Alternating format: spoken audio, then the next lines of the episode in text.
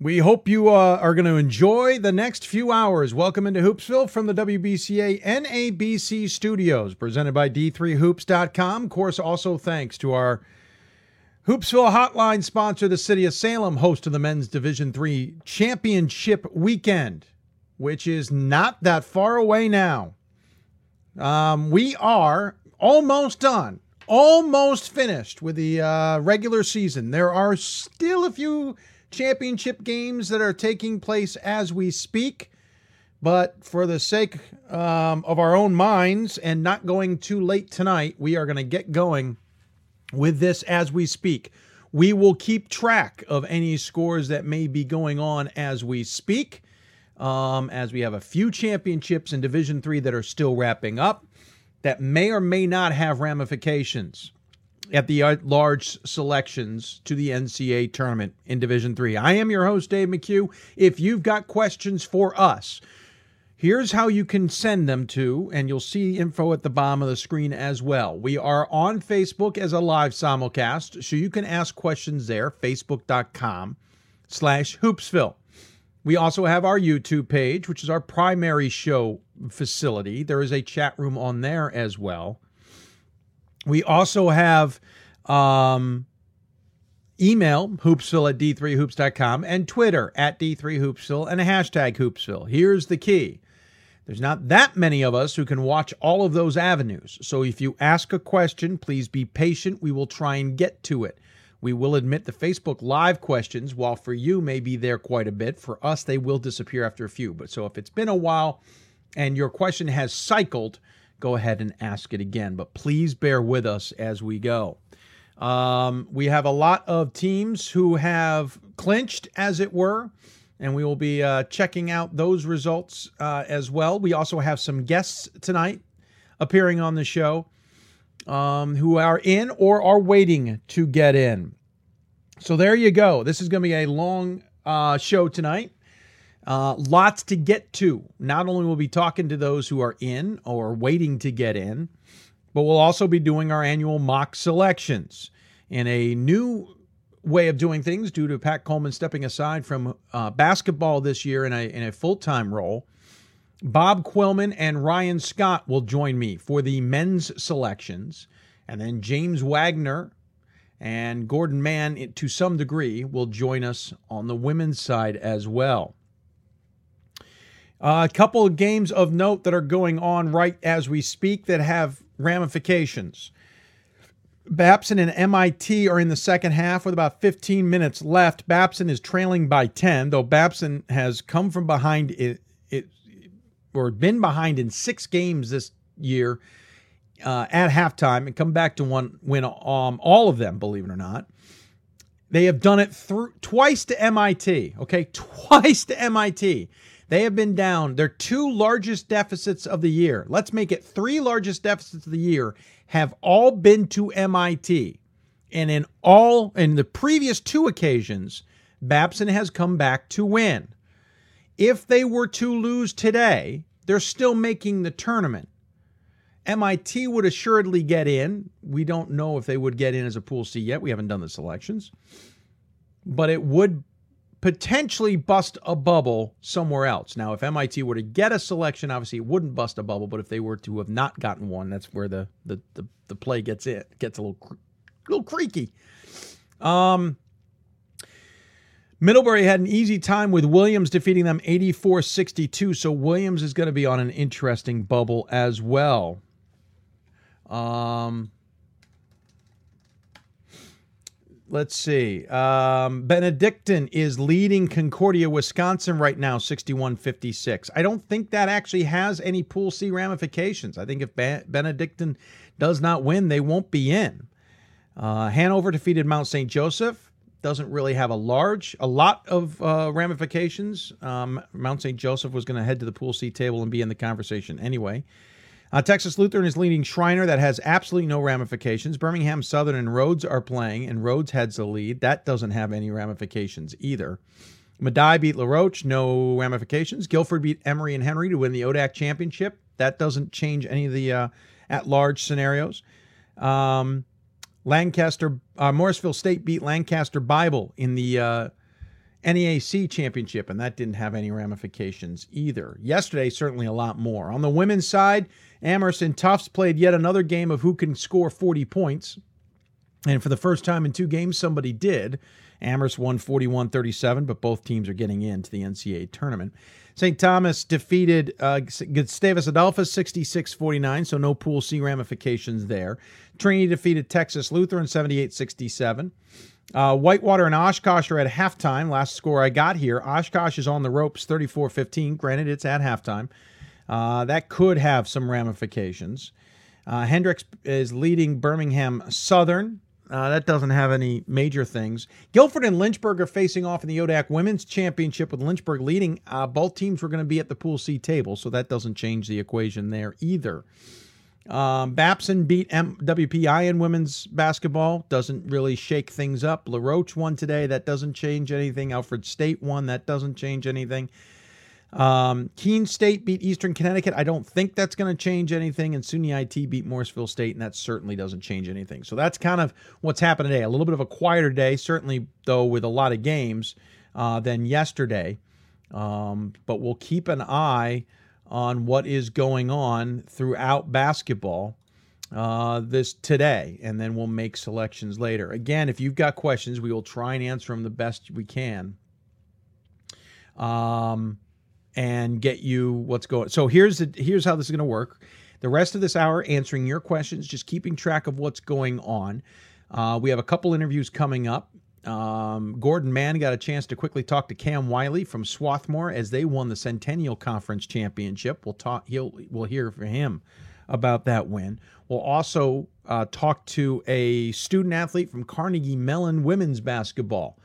Um, Jackie Huddle, will join us talking about what it's like to be on the Pool C bubble. But more importantly, that was a Hoopsville contribution on the Hoopsville fundraiser and we want to thank our our uh, our donation our donor for that wonderful conversation with her coming up. We'll also talk to Matt Snyder. Matt is the SOS king. He's the one who's figured out the math on the men's side. We will talk to him about that math, what it really means, how it's how it kind of has its ramifications, so that you maybe have a better idea of what the SOS truly means.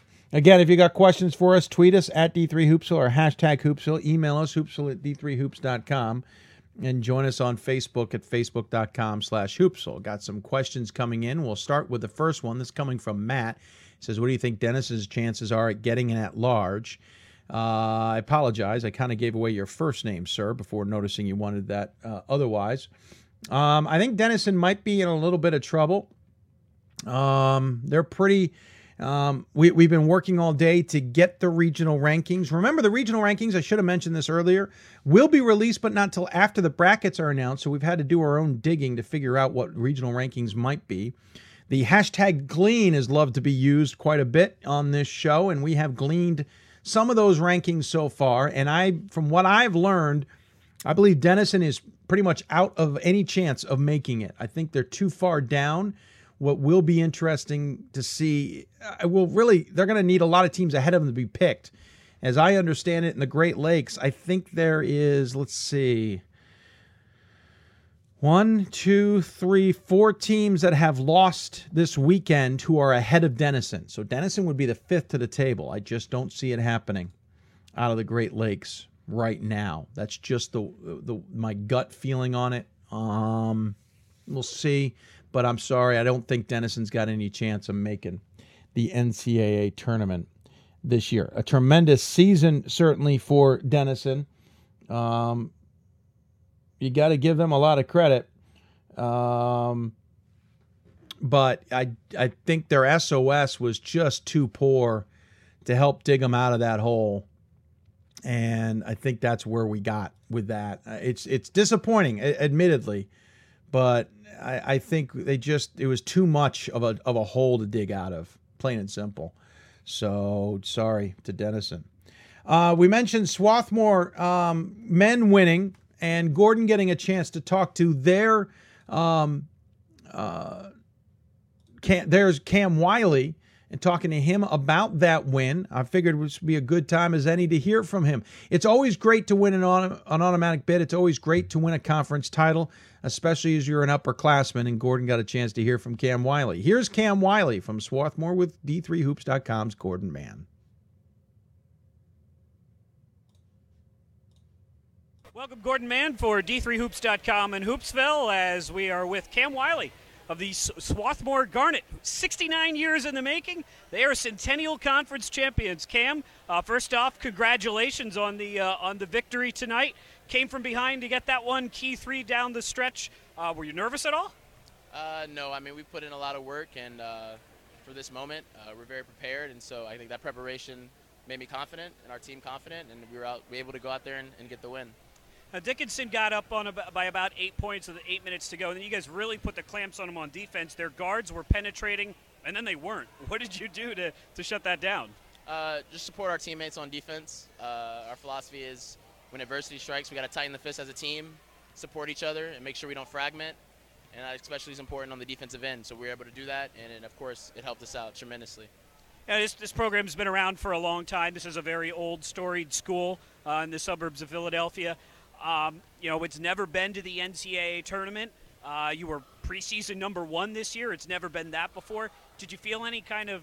I know a lot. You're a sophomore, so a lot of this is very new to you. But did you feel any kind of special pressure with those expectations on the program this year? Uh, yeah, there were a lot of external expectations this season, especially. Um, but we just wanted to focus on what we had to do as a team. You know, running our stuff. Uh, awesome. running our stuff. You know, making sure we stay committed to our system yeah. uh, and not lose focus on our on our main objective. Um, you know, of course, doing well comes with expectations, uh, and a lot of people want us to do well, but I think our, our main focus was doing us. Now, I asked you this off camera, but you're uh, you're from from a significantly warmer place. Uh, you're from Atlanta, Georgia. Tell the folks how you found your way here to the suburbs of Philadelphia. Um, so I stumbled upon Swarthmore actually. Um, I was driving to Tampa, Florida, where my dad's from, uh, on Thanksgiving for Thanksgiving to visit my grandparents, and I got an email from Jim Bock, um, okay. uh, who is the admissions dean, dean of admissions, and he emailed me saying to apply to Swarthmore, and they'd waive the application fee. Um, so I told my parents about it, and they said, "Wow, this is a wonderful opportunity. What do you have to lose?" Fortunately, my dad said Swarthmore. You know that rings a bell. Their coach emailed me in June. Now this is November. Okay. I was at a Columbia's uh, basketball camp, and Coach Landry saw me there, and so he emailed my, my dad. And fortunately, my dad still had the email, and we stopped at a gas station. I gave Coach Landry a call, uh, and it went from there. And so it kind of just a blessing um, that everything's worked out, especially you know last year and then us winning a championship. Right. You know, I couldn't have predicted it. But it doesn't get any more Swarthmore than that. So yeah. you were you were student first, really, yeah. and then you know the basketball program. Yeah. What was the first conversation like with Coach Kosmalski? Um, so I called him. I said, you know, my name is Cameron Wiley. Uh, I know that you you saw me at Columbia. I was at Columbia, and he remembered me. And I told him about the email, and I, you know, I said I'd be interested in applying. Right. We're just, uh, you know, exploring the options. And of course, he was enthusiastic, and uh, we kind of went from there. Um, but that, that was the first conversation. We ended up talking for like 20 minutes. Most of it was, uh, you know, introductory stuff. So Monday is selection Sunday or selection Monday when they'll announce your eyes are obviously in the tournament. You'll find out where you play. Monday's another big day for you. You have another big decision to make. Tell the folks about that. Yeah, so the pinnacle of the Swarthmore undergraduate education is submitting the sophomore plan, which is the official and formal declaration of your major and minor. Um, so I will be majoring in history with a philosophy and political science minor and hoping uh, to go to law school after graduation. So that's my sophomore plan, and that's due on Monday at 1 p.m. So there'll be a lot of celebrating tonight, but it's back to back you're, to the books. You're what, 20 years old, 19 years old? 20 years old. You were extremely focused for, for 20 years old. Yeah. So I'm gonna, I'm gonna try and, crack you a little bit here. I'm gonna put you on the spot. The last thing I want you to do is to say we are the champions in German. Ooh. Uh, and I don't know German, so if you can fake it, I'm not gonna know. Wir sind die champions. He'll work on the German, but he's going to the NCAA tournament. Cameron Wiley of Swarthmore College. Congratulations. Welcome, Gordon Mann, for D3Hoops.com in Hoopsville as we are with. Well, that interview jumped back on us. Sorry about that. Thank you, Gordon, very much for the time to do that. Uh, appreciate him talking to Cam Wiley. Tremendous uh, little moment there at the end with the German. Gotta love it. Um, again, Swarthmore moving on to the NCAA tournament, so we won't be talking about them necessarily uh, in this show. Um, there are certainly things to talk about with them. I think they're a pretty decent team. I think others would ag- disagree with me on that. I think that's that's what's great about Division three basketball right now is you can really see teams in different lights in different ways. Um, and I think that is a team that can also show up differently on different nights. But I think we got so much parity that uh, different eyes can see the game differently, and I think we've got a lot of fun things to see uh, ahead of us in division uh, in in the um, in the tournament. And Swarthmore is one of those teams that hopefully can make a deep run for their sake. Uh, it depends on how the bracket comes out. Um, got a question with the will the men's and women's games both start March three, and what schools will most likely host in the Northeast? Yes, now that the men's and women's tournaments are both full 64 team tournaments, they will both start on Friday. I believe the game times are somewhat mandated at 5 and 7 o'clock Eastern Time, but sometimes that is subject to change. Uh, women have hosting rights this year, which means if both a men's and a women's team is in position to host the first weekend, the women have the priority, meaning the men will be kicked out on the road unless the school decided to make a different decision. The following weekend, the second weekend of the tournament, it flips and the men will have priority. As far as hosts up in the New England area, um, I Amherst and Tufts on the women's side, I don't see a reason why they wouldn't be hosting. Even if this is Tufts' second loss, I think those two teams are just so head and shoulders above everybody else. Uh, on the men's side, Babson is certainly a front runner, and I think Middlebury is a front runner on the men's side. There's a potential that there could be an extra host out of New England for varying reasons. One, because of strength. Uh, the numbers might just indicate that another team, and I think it would be on the on the men's side, certainly a NESCAC team, could host, um, so that they can get more pods in there um, and fill up the teams. However, uh, that's not always possible. Of course, geographics have to come into this. This question's coming from a Husson fan. Husson's got to get somewhere somewhere in 500 miles, which almost screams Babson. Um, I don't know if they can get to MIT without crossing over that uh, 500 mile line. Um, I am literally typing that in now and seeing what we get because uh, I can tell you Middlebury is not a straight line from Bangor, Maine. Believe it or not, they can get to Middlebury just fine, 364 miles. So Husson can go a little bit further than I thought they could. There is a chance that they could even get down, uh, maybe even in the Atlantic region to Ramapo, possibly. I don't know if that's maybe going a little too far. Um, but nonetheless, uh, on the women's side, I d- I don't know if there's a third host out of New England. Um, Tufts and Amherst are my favorites, though maybe another team sneaks in. I'm not 100% sure. We'll keep an eye on it. Got another question. It says, What do you think of the chances are LeTourneau, uh, LeTourneau men getting into the tournament? I think LeTourneau's men's have uh, sadly no chance of getting into the tournament. Um, that being said, they may be the second team to get to the table. So I let me rephrase that. They have an interesting chance. Their uh, SOS appears to be a 505, so they're not in trouble. They don't have a lot of regionally ranked uh, data, I don't believe. It looks like they may be the second team to get there, so there may be a chance, but I think it's going to be tough. I think LeTourneau is going to have a real tough time. Certainly makes it interesting for bracketing should they make it in. Um,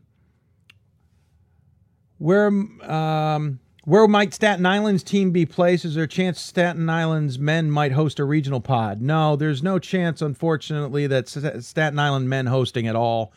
Uh, Ramapo is probably going to host unless something has changed that is pretty dramatic. I think Neumann even has a chance at hosting just due to the fact that they're the top two regionally ranked teams as of last week. Um, no, the chance of Neumann hosting is a little slimmer if they need a host somewhere else. Neumann's criteria is going to hurt them the, a little bit more. Um, but I no, Staten Island is probably going to get shipped up to New England potentially. They can also be shipped down south and into the Mid Atlantic or up into the Great Lakes. They're in a great area, not Great Lakes. I'm sorry, upstate New York. They're in a great area. They can be shipped almost anywhere. And I hope, I would hope, and this is no knock on their fans, but I would hope they could ship them somewhere, um, because uh, it it allows us to have a little bit more creativity, if if that makes any sense. with the bracketing. So I, maybe we can see some creativity and see them ship. The problem is the eastern side of the Great Lakes. I don't think it's in a hosting scenario.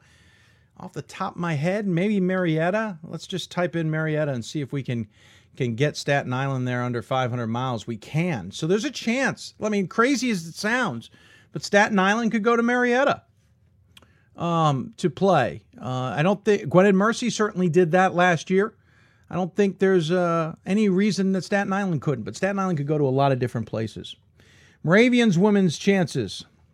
They're going to be tough. Moravians at the bottom of the Great Lakes region as of last rankings. We're still working on getting um, getting those rankings. We're still trying to dig ourselves, uh, but I think Moravians Moravians in the bottom of a deep region where a lot of Pool A's have gone, so it's not like there's going to be a ton of Pool C conversation before Moravian comes in. The question is, does Moravian get leapfrogged? Um, I, I wonder if there's any chance, and I'm looking in the in the Mid Atlantic. Marymount's ahead of Moravian. That's good. I think there's a good chance Mar- Marymount gets in. Messiah's already in. Christopher Newport's already in. Mary Washington will get in. Albright will get in. Scranton will get in. I'm sorry, Catholic will get in. Scranton won the AQ. So Moravian, I think, will get to the table. I just don't know if maybe there's a team off the rankings right now, and I'm I, and we're still digging, uh, trying to glean what the regional rankings might be on the women's side.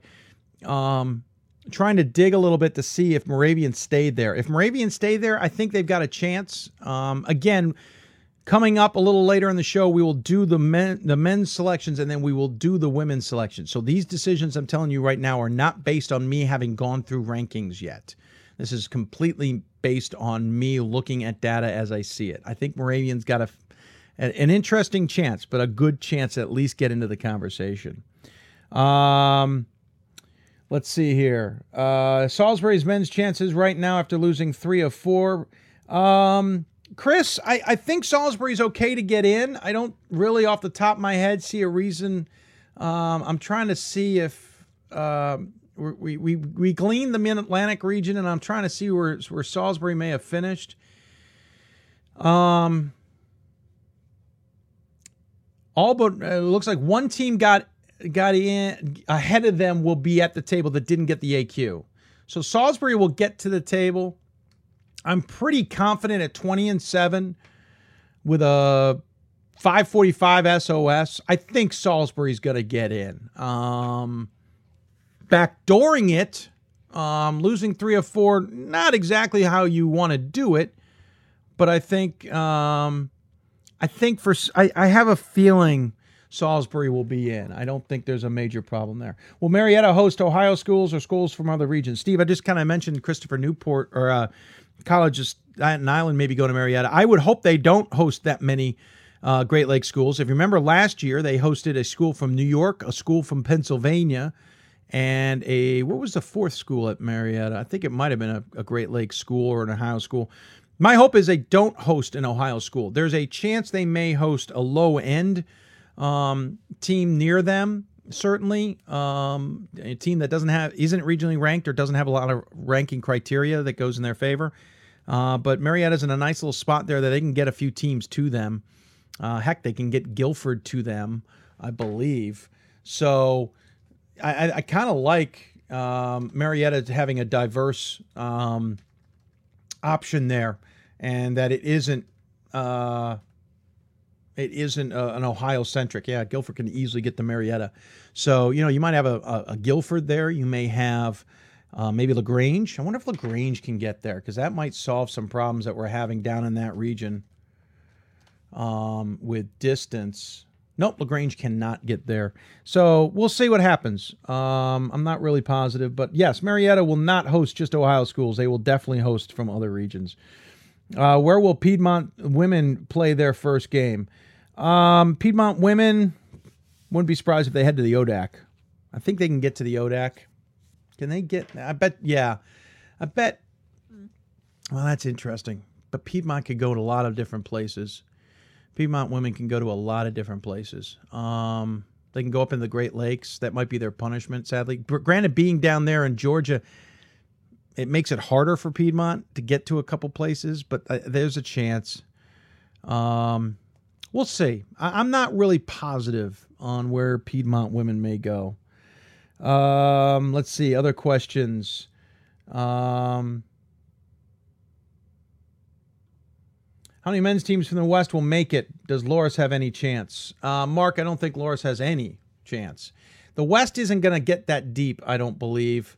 Uh, we know Whitworth and Whitman are probably slam dunks. What's interesting in the information we've gleaned so far is that Claremont Mudd Scripps jumped into third in the regional rankings. That is bad news, by the way, for everybody out there who is an MIAC fan. Um, Wartburg appears to be fourth, followed by St. Thomas, Bethel, and then Loras. Loras isn't going to get to the table. Um, we're going to get stuck somewhere in the Wartburg, St. Thomas, Bethel area. And Loras is just never going to enter the conversation, unfortunately. Um, which is unfortunate, I understand, but that's unfortunately how it sometimes um, makes up for itself, as it were. Um, got an interesting question here. Um, Union's in for the first time on the men's side in 12 years. Congratulations, you're right to Union. Outstanding. Where do they go? New England is closer, but Ramapo is also just around two hours away. The capital district is a pretty central location, so Middlebury and Babson are in play. Thoughts? Union can go anywhere. Um, they can go to New England, which I think might be a good idea uh, get some non New England schools in there. Middlebury is an easy choice to send Union to. Of course, Babson's an easy choice to send Union to as well. You're right, they could go to Ramapo. I don't love that idea, but it might happen. I think Union needs to be that team that could go up to Mar- they heck they could go to Marietta. They could maybe even get further into the Great Lakes, and yes, they could even come down into the Mid Atlantic region. Um, my gut tells me they'd probably go New England. And the reason I say that is because you can pull some teams from other regions into New England to get some New England teams out of those pods. So we don't have a lot of New England games. Um, so maybe they go to Middlebury Babson. That's kind of my gut feeling is I think Union will will be sent eastward. It's nice to have some teams in that area that can go east so that we can fill the New England pods with non-New England teams and maybe use that as an excuse to get the Albertus Magnuses of the world out of there and somewhere else. Um, so I I suspect Union will be heading east. Now I could be dead wrong because the other advantage Union has is they can also go to the Great Lakes, but Os- Oswego's going to have to go somewhere as well because uh, I don't think they're going to host. Uh, St. John Fisher, I think, is going to host, well, or is at least in line to host. But if they don't, they're going to have to move somewhere.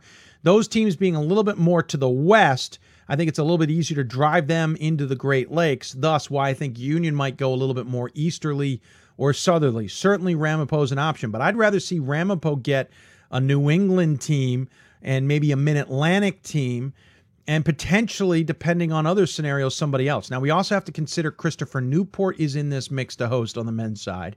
Who can get to Christopher Newport is going to be a tricky question. Um, and so that becomes a factor. But I think Union's going to head east. It's just my gut feeling. Um, first team Great Lakes, Matt. I, I, I, to be honest with you, I can't get into first team Great Lakes, buddy.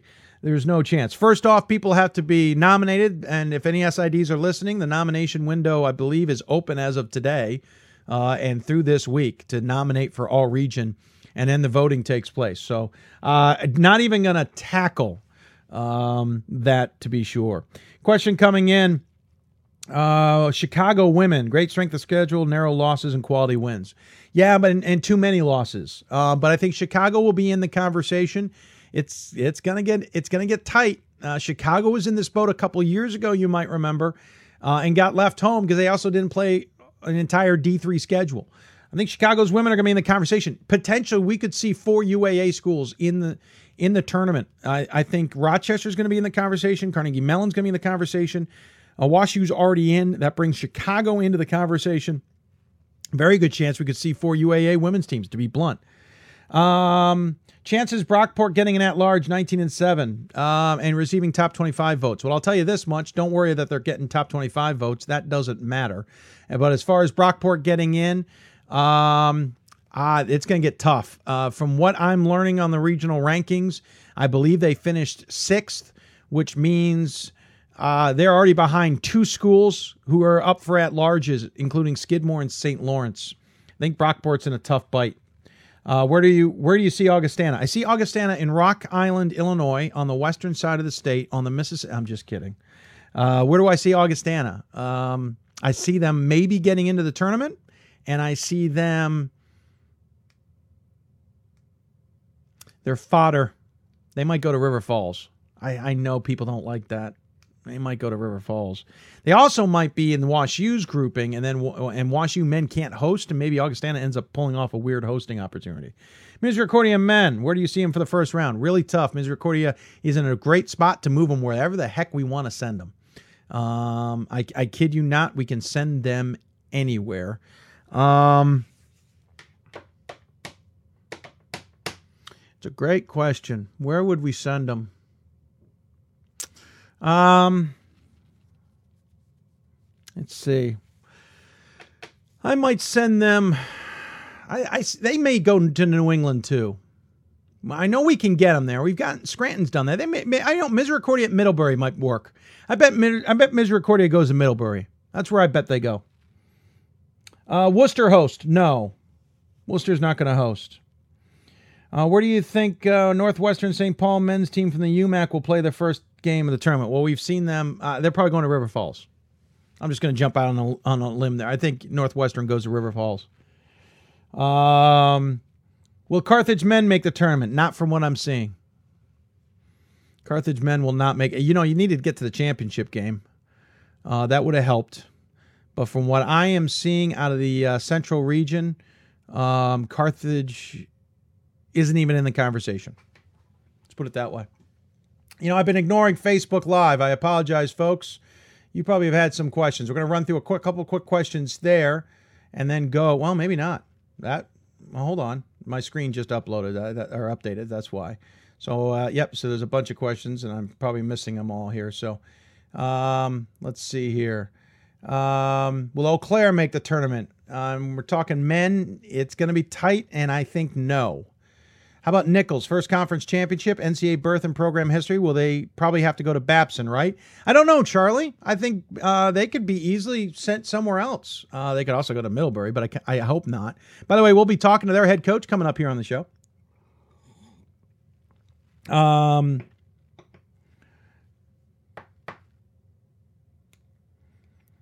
I know there's other questions on Facebook. I just can't see them all, so I apologize. We're going to take uh, another break. We're running a little bit behind here, so I want to get going. I know there's tons of questions, but we have some guests that we want to get on the show, and so on and so forth.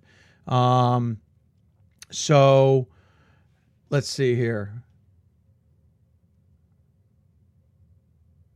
Trying to keep track of the Babson game too, because Babson may be an upset.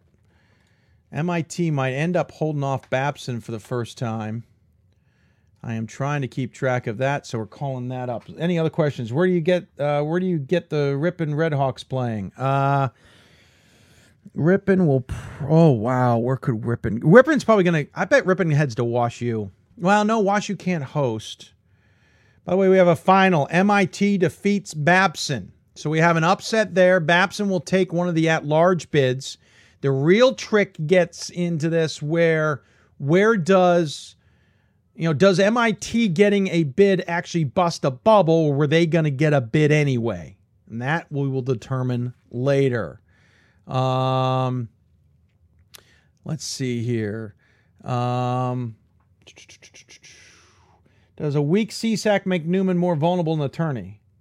Well, yeah, I, I don't think that's a listen. The CSAC was even weaker when Cabrini made it all the way to the Final Four in the championship game and lost to Whitewater on a buzzer beater. Um, you know they missed, missed a buzzer beater that would have won them the national championship. So I don't. I, that sometimes isn't relevant. Benedictine was in what would be argued a weak conference and got all the way to the national championship on an undefeated record, uh, and certainly played well in that championship game that doesn't always translate into making a team vulnerable in the tournament. We've seen teams come out of darn good conferences and lose in the first weekend, and we've seen teams like Morrisville State come out of the NEAC and make it to back-to-back Sweet 16s and almost make it to the Final Four, to be blunt. So I don't think that's a great measure in Division Three. it certainly has had tendencies. We certainly see tendencies, but if we're going to go on a tendency of the CSAC, then no, I don't think it's a weakness for for Neumann because Cabrini has proven otherwise. Um, what I think makes Neumann vulnerable is Neumann as their own team and what they do or don't do well, and whether a team can expose them. Rosemont exposed Neumann and because of matchups. If someone can figure out what Rosemont is able to do, or as a te- team similar to Rosemont but clearly better um, because they're in the tournament, just for argument's sake, then I think they expose Neumann. That's what I think exposes Neumann. I don't think the conference necessarily will expose Neumann in the tournament, if that makes any sense. Um, so there you go. We're going to uh, take, uh, uh, got a couple more quick questions rolling through. Appreciate you all taking the time to um, to ask us questions. Where do you see Hope College? Do they make it in? No. Um, Hope hasn't even been regionally ranked. Um, so no. Um, I thought I had given my opinion on Moravian College. Maybe someone came in. Um, Moravian's going to be on the bubble in women's basketball. I think they're going to be in the conversation to be sure in a very deep mid Atlantic. Whether they get in is a very good question that I don't have an answer to right now. All right, we're going to take a break. When we come back, going to talk to a Carnegie Mellon student athlete who's uh, hoping to make it to the NCAA tournament herself. You're listening to Hoopsville, presented by D3Hoops.com from the WBCA NABC studios. We'll be back with more Hoopsville right after this. My name is Marcus Walker. I was All State, won a state championship, a high school All American, and played college and pro ball. I played because I love the game. I grind to be the best. I sweat because I put in work. I'm strong because I believe. When I want to bring it before game time, I come to the house that college basketball built, the CBE. No matter your skill, take it to another level. Elevate your game right here at the College Basketball Experience at Sprint Center. Defining moments. Championship dreams. Share the experience with your family and friends. The 2017 NCAA Division III Men's Basketball Championship, March 17th and 18th at the Salem Civic Center in Salem, Virginia. Visit ncaa.com slash tickets for your tickets today. We've got more schools than Division One, more fans than Division Two, and more upsets than March Madness. There's 800 programs with over 11,000 games leading to two national championships and we've been covering it all for over a decade.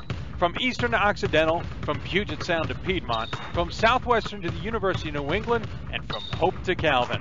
Nobody covers Division III basketball like we do. We're at d3hoops.com at www.d3hoops.com. Great moments are born from great opportunity. That's what you have here tonight. That's what you've earned here tonight. This is your time. Now go out there and take it.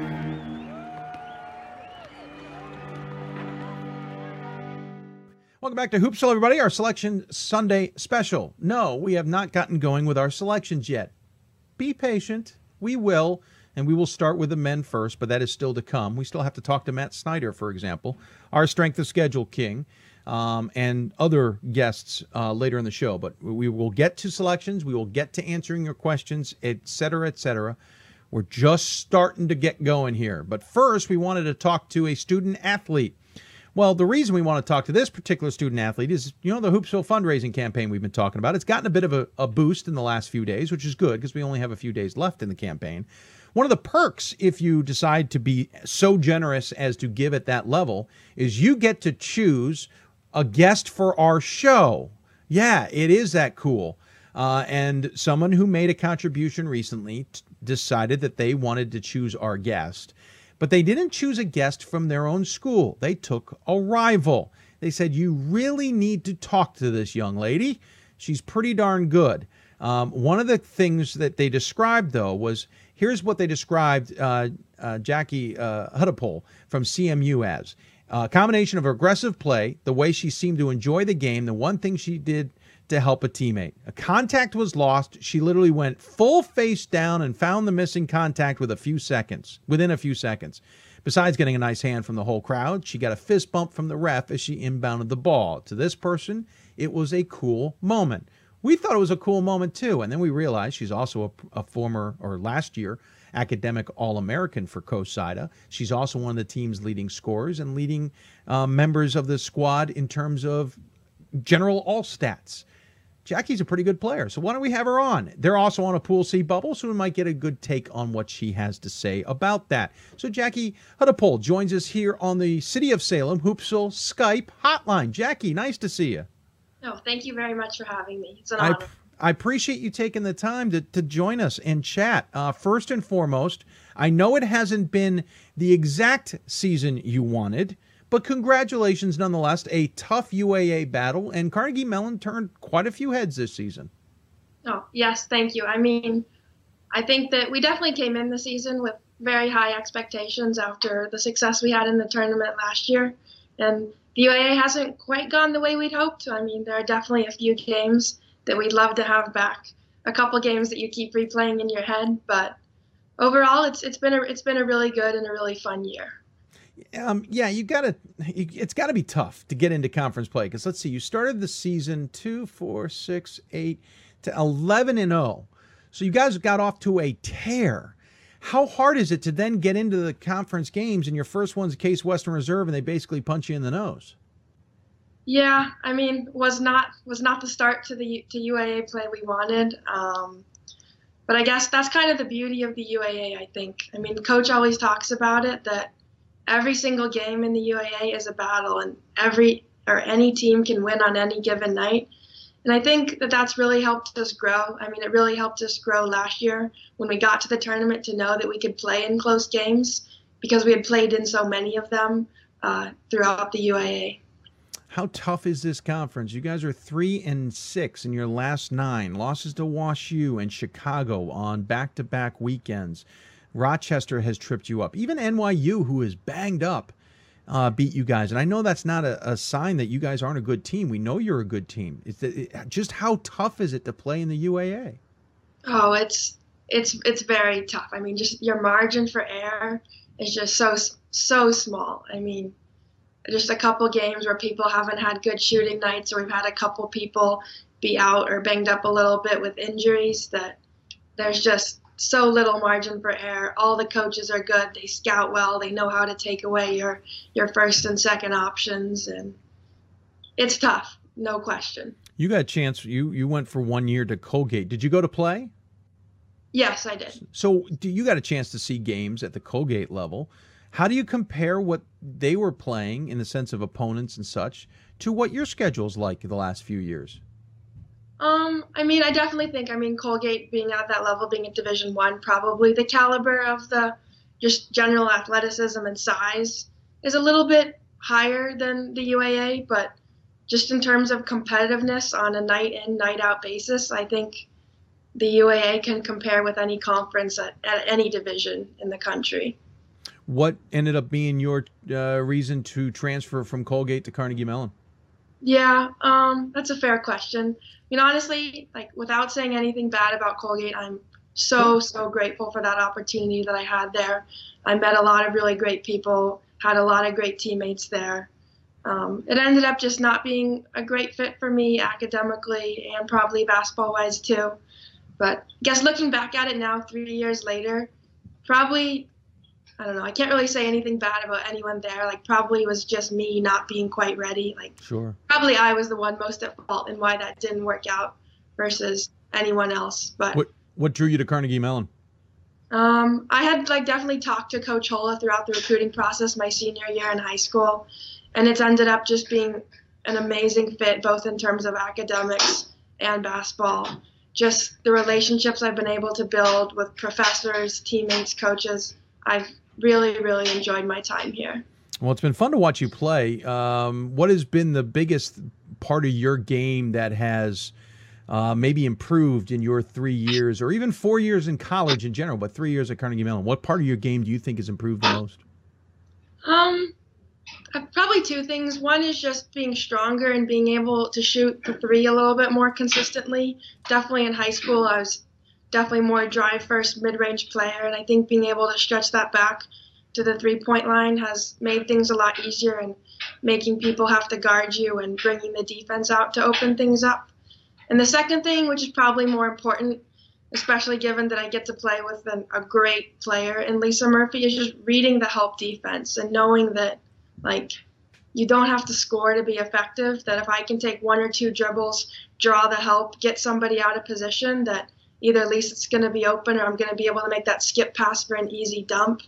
And I think as soon as like that started to click and I start, started to see that you don't have to just beat your person and score to be effective, that like it's a team game, that the game just became so much more fun, like as I have improved in being able to read defenses.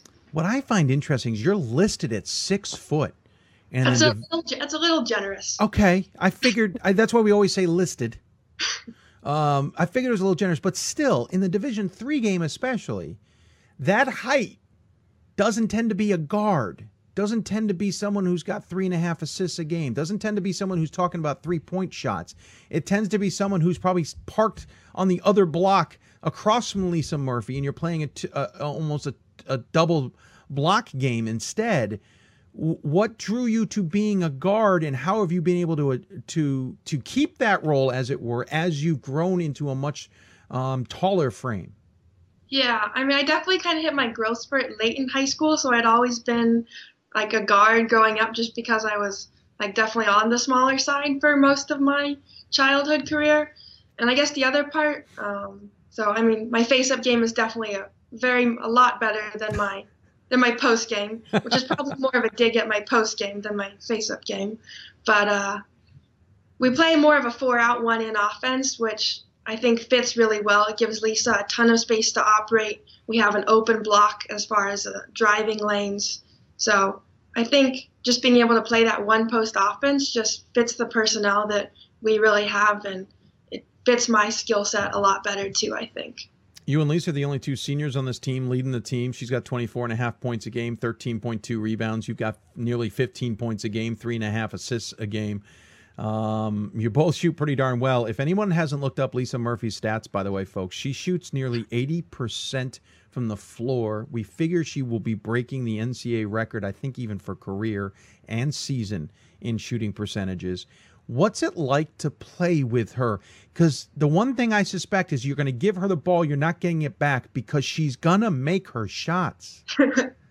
yeah, yeah. Oh, Lisa is an absolutely amazing player. I mean, it's it's truly been an honor, and you can take one look at her stat line and know that she's a damn good player. But but the best thing about her is that she's an even better teammate in person. And I know that's a cliche to say, but it's so true with her and she's so so selfless. Like she'll pass the ball back out to me when she gets double teamed and i'm like and i just pass it right back and i'm like nope you're shooting that. Like you can if it's you're if you're double teamed you better be shooting that. If it's a triple okay maybe but um, like that's that's the biggest thing with with her is that she cares about the team so much. Like it's always team first with her but and like the biggest thing for us to be successful, I'm like Lisa, you just got to shoot the ball. So it's it's really been an honor to play with her. That's amazing. Okay, so I'm gonna I'm gonna ask you a trick question here.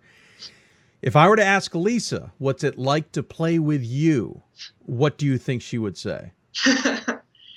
um, I don't know. I think we've definitely developed uh, a good relationship both on and off the court over the years, and I think we've definitely like gotten that going. I think that I've learned how to pass to her, how to move the defense to get the ball into her, and I would hope that that she would she would agree with that. I th- um, she would. I've heard I've heard her say it. That I don't know her her question like she's broken so many individual records, but whenever anybody asks or says anything to her about it, she's like she, her response is always it's because of my teammates and just I mean, she's not shooting 80% from the floor because of us, that's for sure. But to have the best player on your team have that attitude, it trickles down and just everything that Lisa's done to elevate this program, I mean, I can't overstate it. Like she's an amazing person. Jackie, I would normally be very impressed with your shooting percentage of 43, but it just does not seem to stand up. no, that's the that's the one thing. I mean, coach, always, coach always yells at me like when I have turnovers trying to pass the ball into Lisa, shoot it. And like that's the one like every other turnover I deserve to be yelled at, but that one I'm like, well, coach, if I turn the ball over, passing it into her a third of the time, the other two two thirds of the time she gets it and is 80% from the field. I think those percentages are a little bit better than mine, but but uh, well done because in great transition because if no one noticed the graphic at the bottom that's been scrolling through you are a math major with a concentration in statistics. I have a feeling you're going to win this argument with your coach just because your brain's going to process this information a little bit faster than your coach. So i love how you're pulling your major into this conversation. That was that's well done. You have some advantages on the court. Yeah yeah i mean I don't think it really takes a math major to know that you should pass the ball. yeah, yeah. I'll give you that. I'll give you that. That's probably a pretty obvious one. But you are a math major uh, and, and, concentration in statistics. What got you into that, and what do you hope to do with it? Uh, yeah, um, I've always loved math, like from a young age, and I didn't I think coming into college, I didn't quite have an like an understanding of really like what higher level mathematics was. But like as I've gotten here and taken some math and computer science classes, I've just I really love the analytical aspect, the logical thinking of it. Um, developed some really good relationships with my professors here, and they've been so incredibly supportive, and I really liked everything about it. Um, and as far as like, so next year, uh, I did accept a job in Chicago, like working at a quantitative trading firm. So we'll hopefully use those skills, like put them put them to use. But yeah, I've I've really enjoyed my time in the classroom here. It's been a great university, great fit for me. Wait till the company finds out how good a basketball player you are. I have a feeling that you'll have other responsibilities for the team um, than than just your your knowledge of math and statistics. So I assume by that answer, then you uh, you don't have plans to possibly play um, professionally in any way. No, no. I mean, I've always loved basketball, and I, I think that at some point I would love to come back to it in a coaching role. But I think my body, with a, a number of lingering injuries, I think my body is telling me it's time to to rest and heal up. So I can understand that. So Jack, I got to ask you the tough question. Then uh, you guys are on a bubble. We don't know if you'll make it. Uh, we'll be doing our mock selections later in the show. Um, we don't know if if the Tartans will be playing in the NCAA tournament along with a lot of other teams. Um, has it hit you yet that there's a outside chance or a real chance that you played your last game on Saturday? I try not to think about that. I mean, Lisa and I definitely came into this season kind of with a, a tournament or bust attitude. So I'm very hopeful that that dream is still alive. I mean, I know that we haven't quite quite taken care of everything in our control that we would have liked to. Definitely a couple games that you still replay in your head at night, but uh, I'd like to think that our body of work, us demonstrating that we could, can be successful at that level in the tournament last year, um, will help us. But we will see. We will see. Um, any plans to watch the selection show on Monday? Um, nothing fine. Nothing like in certain. Um, I think a lot of people have class tomorrow, uh, but hopefully a few of us will get together and watch it. We'll see. Um, I ask this question sometimes of guests who are on my WBCA Center Court segment, so it's a little bit more coach orientated when I ask that, but I'm going to twist it around for you. I usually ask them when they retire. Uh, I can't really ask you when you are going to retire from basketball, though technically, I guess you are retiring from basketball when the season officially ends. Um, but what do you hope people will remember about you as a player, or hope people will remember you when they hear your name um, in the future about your career at Carnegie Mellon? Sure. Um, I mean, I think the biggest thing is just like just the selflessness and like how to be a good teammate and like obviously like winning is very important but i think that a lot of what goes into winning is the process and the work ethic that has to happen on a day-to-day basis and and being supportive of your teammates. And i'd hope that like in the time that like lisa and i have been here that we've tried to set that example for everyone and show that like it doesn't stuff doesn't come easy or nothing is handed to you that you have to work for it. And also that like the Carnegie Mellon like basketball program like is bigger than basketball like like we're always going to be here to be supportive as friends and as teammates and hopefully like that lasts a lot longer than however many more games I have that those relationships will last and that you know how to to be a teammate and to have everybody's back. Well, I have a feeling the reason we have you on is because you are a teammate and you have been recognized for that teammate uh, attitude, and we thank you for it. It's amazing how you and Lisa, both seniors, have helped transform this program, and at the same time have both been the almost the epitome of teammates. Um, certainly, do the Tartans proud, um, and we thank you very much for taking the time to join us. We wish you luck and hope um, that you get a chance to be dancing uh, next weekend in games. If not, hats off on a tremendous career and a tremendous season to boot. We always give this is a little bit different, but we always give the guests the final word. Any final thoughts you want to share with those who may be watching? Um, I think like the one thing that I will say, and one more shout out to Lisa, is that I know she's gotten a lot of recognition and she hates the recognition more than anyone, but she deserves everything and more. You know, one of the best, probably the best player in Division Three this year, one of the best players in Division Three history, and that it's it's been an honor, not just as a basketball player, but as a teammate and a friend. Like I can't thank her enough. Well said, Jackie. You've also been a pretty darn good player yourself. Congratulations on your career. Good luck, and thank you for taking the time to join us. Thank you. I appreciate it. Jackie Hudepohl joining us on the uh, City of Salem Hoopsville Skype hotline. Terrific story. Uh, we certainly hope they're in the tournament. If not, though, the career was amazing. Uh, we wish them luck in the selections. We'll be doing our mock selections coming up later. We'll start with the men, but we still got some more business to do and answer some of your questions. We also have to talk to Matt Snyder. That's all ahead on a special edition of the Hoopsville Selection Show.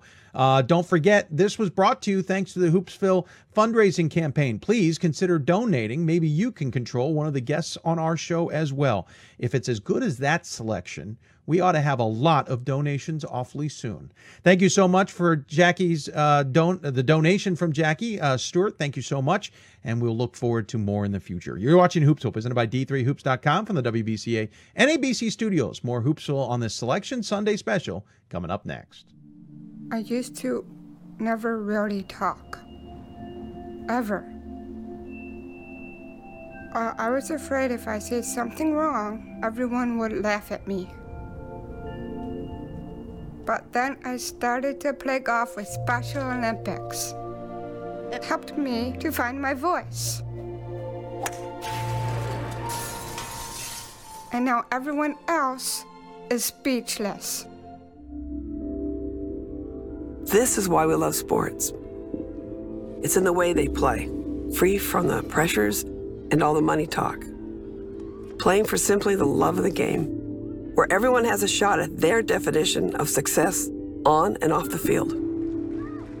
This is what we love about sports and what we can still love about college sports.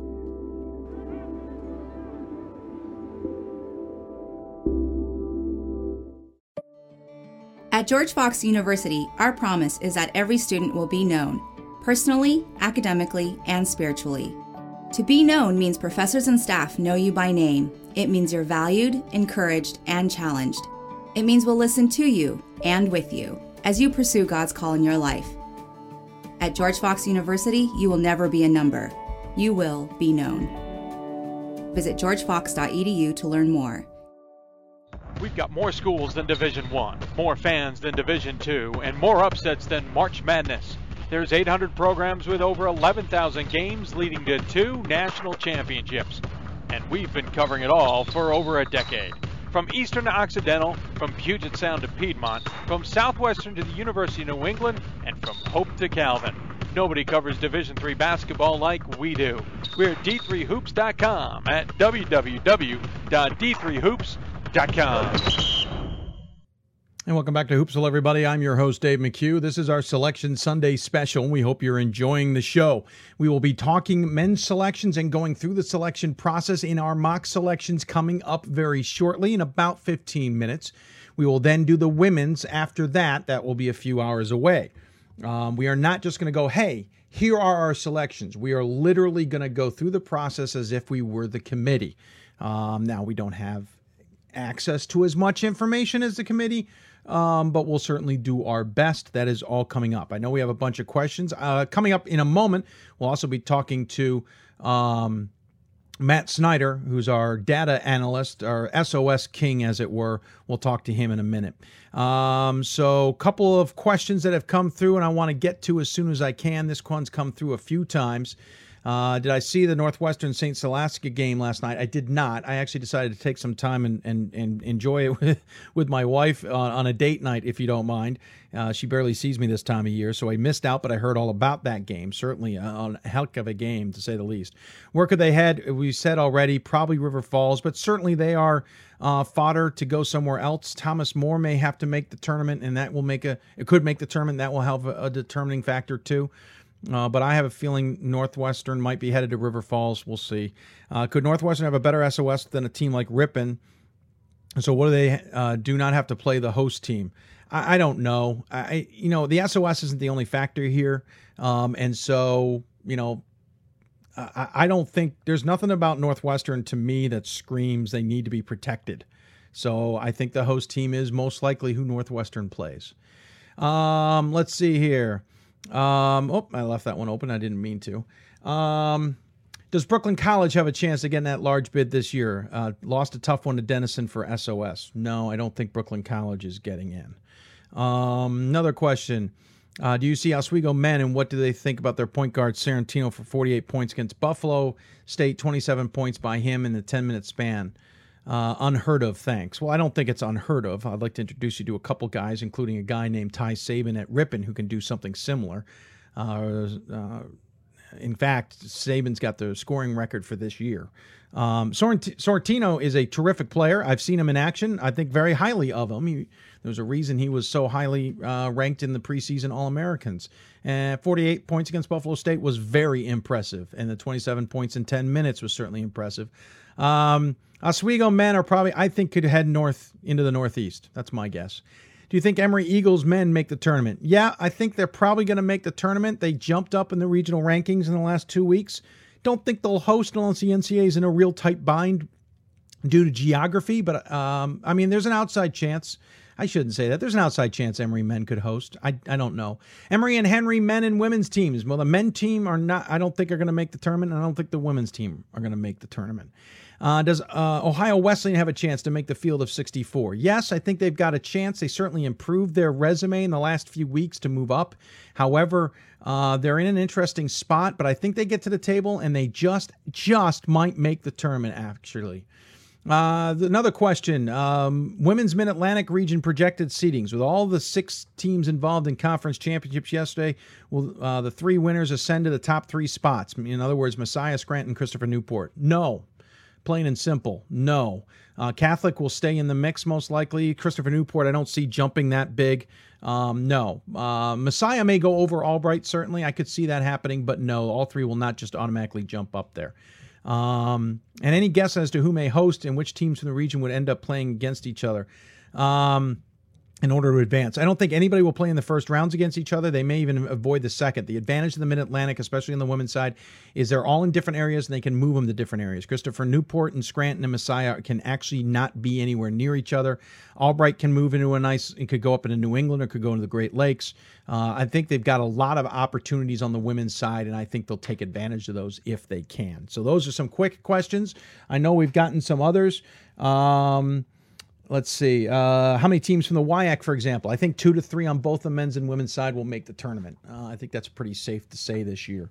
Um, where will the New Paltz women go after the big upset of Geneseo yesterday at Geneseo? And New Paltz isn't down in the southern part of New York, so we can send them anywhere. We are just talking about those Mid Atlantic teams. New Paltz could go down to Christopher Newport, for example, and that might be a very nice way to make sure. Well, no, Christopher Newport women, I don't think are going to host. Uh, so take that back. But New Paltz could easily be sent to uh, any of those teams I talked about in the Mid Atlantic, and I think that's where they'll head. I don't think they'll head them up into New England. I think they need to get some teams down into the Mid Atlantic, and New Paltz is an easy one to take care of there. Got a lot of questions in a lot of places. We will try and answer them where we can. I use the one set of eyes watching four different places for chat. You'll have to understand why Uh, we can't see them all. Um, okay, I don't understand why you're uh, Andrew. You're asking for the Hope guys in the Northeast. The, the Hope the Hope men's team is not traveling to the Northeast. It's more than 500 miles away.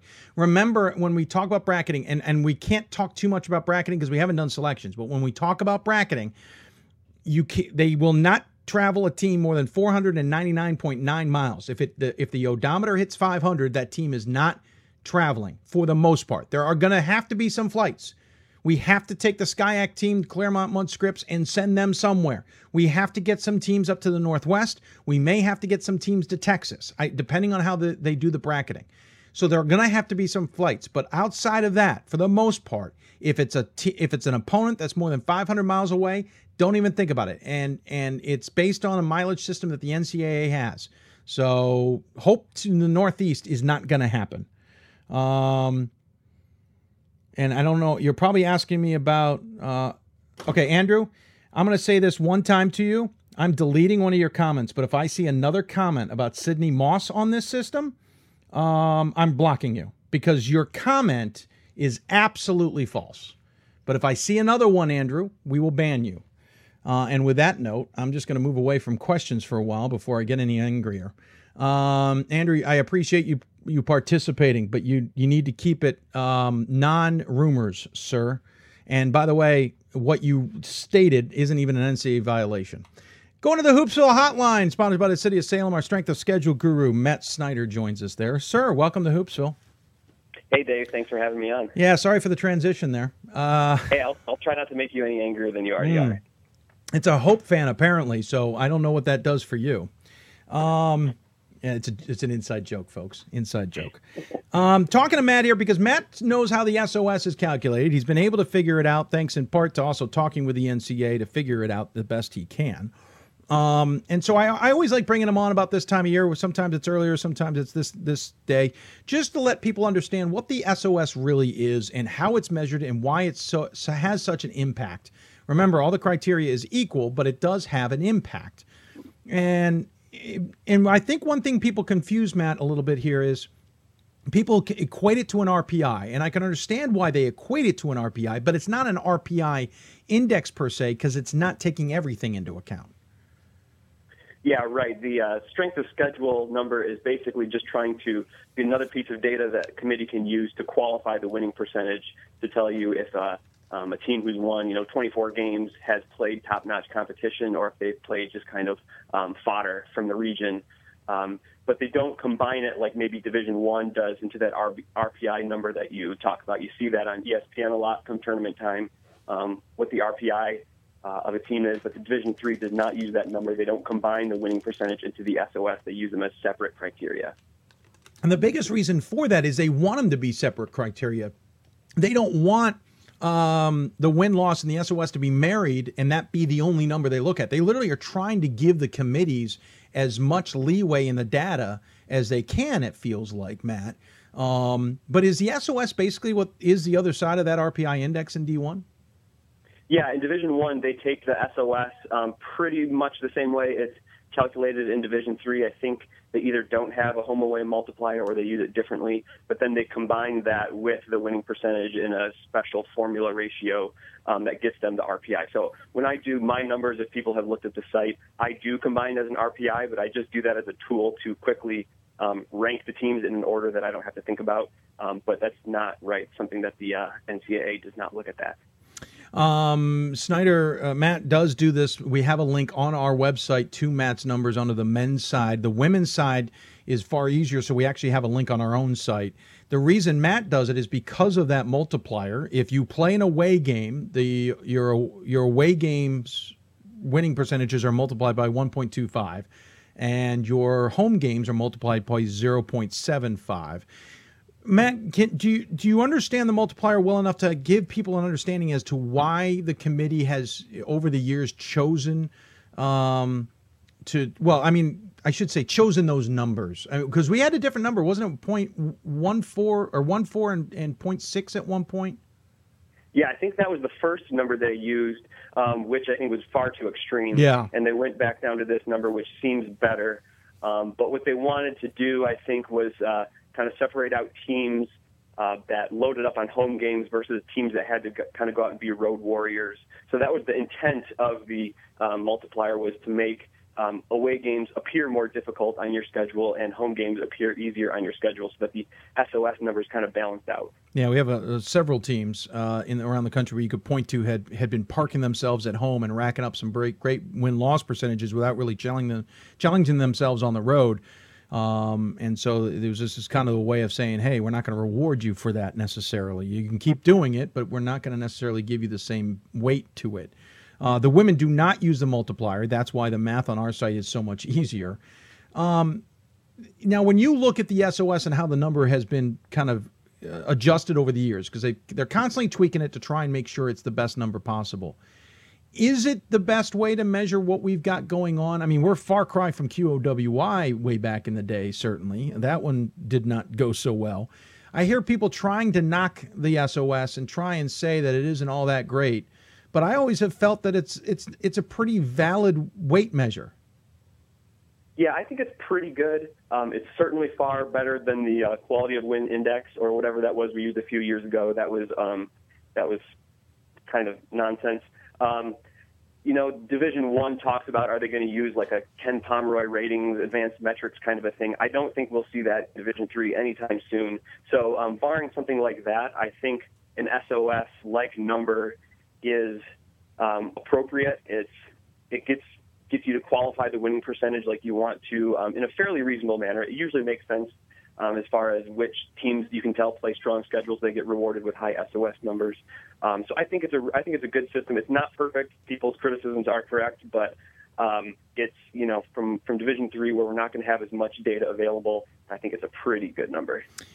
We obviously get the conversation in the NESCAC about how they don't play a double round robin, and I want to back up a little bit to say for the most part, the thinking is if you're in a conference and you play a double round robin, your SOS in conference play starts at about 500. Yes, it can be higher or, or, or lower than that, depending on a number of variables, but for argument's sake, 500. And then your out of conference is what's really influencing that number, north or south of 500. The NESCAC doesn't play the double round robin, they play a single set. There's other conferences who play an off balance schedule, like uh, the ODAC, who you play double round robin against some and you play single games against others. There's other conferences with divisions, they have the similar makeup. But the NESCAC not playing that double round robin, except for the little three and the Maine three, is the argument has been boosts the SOS to a point that they're getting teams in because they're not not doing the same in conference that everybody else is doing. And my and I understand that argument, but I also wonder if that's flawed and too easy an argument. The other side of that is well, they can go and pick off some easy teams in their conference in other conferences that they can beat. They're going to get them some good numbers. I get it, but it also seems flawed. And then the other side of the argument also is. Um, that they're basically toying with the numbers to be able to get extra teams in that probably don't deserve to be there. Is it a, a, a reasonable argument or does it have flaws to it that, that it's not telling the whole story? I think that argument is reasonable, but it's too simplistic and it's somewhat flawed. Um, I think not playing the double round robin um, can lead to a higher variance in SOS. So maybe they're able to push those top teams a little bit higher into the 600 winning percentage um, or a SOS range, which would be quite elite. Um, because when you play a double round robin, you have more teams in your conference, and when you're playing each other, one team's guaranteed a win, one team's guaranteed a loss, and that kind of sucks everyone a little bit toward 500. Um, NESCAC not having that, if you played a very strong um, non-conference schedule, you wouldn't get sucked back down toward 500 as far. But kind of on the other side, if you played a really weak non-conference schedule, you wouldn't get sucked toward 500 as far. So um, I think in the NESCAC you might see a, a bigger spread in possible SOSs than other places in the country. But I don't think it's necessarily that they're getting boosted up. I think part of the reason they're getting boosted up is because they're all beating up on non-conference teams because it's such a strong league. Eh, that's a fair point. They're good enough to at least beat those teams. Many would say that they're taking advantage of, of mediocre conferences where they can get easy winning percentages. Eh, you know, let's say they go beat a team that's 20 and 5 in a very weak conference. They get advantage of that. But eh, here's something I'm started to spot too. The UAA's SOS numbers are very strong as well, but they do play a double round robin.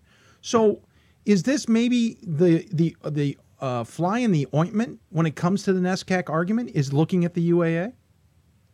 Yeah, I haven't done a ton of my own research on as far as historical trends for the NESCAC, but I also noticed that this year that the UAA um, does have high, high, as high or higher numbers uh, than the NESCAC does. And um, in some years, I think the WIAC has been like that as well. I think the high SOS numbers are just the case of uh, being a strong league and having your your conference win a lot of non-conference games, so that way, once you are getting together to play, um, you're all boosting each other's SOS numbers because you just destroyed your entire region out of conference. And certainly, you know, the, the, the argument is who they're playing, and certainly you can make the argument of who they're playing, but the double round robin is not necessarily the argument for why the SOS is up. Yeah, I, I mean it's it's probably a portion, but I don't think it's the full thing. I think I think their SOS is up because they're a good league for the most part. Gordon reminds me the UAA and NESCAC also lead the country in non-conference winning percentages almost on a yearly basis, and that's kind of where we're getting this argument on Matt's side of why that SOS thus has increased. All right, so let me ask you this, and I know I'm putting you on the spot a little bit.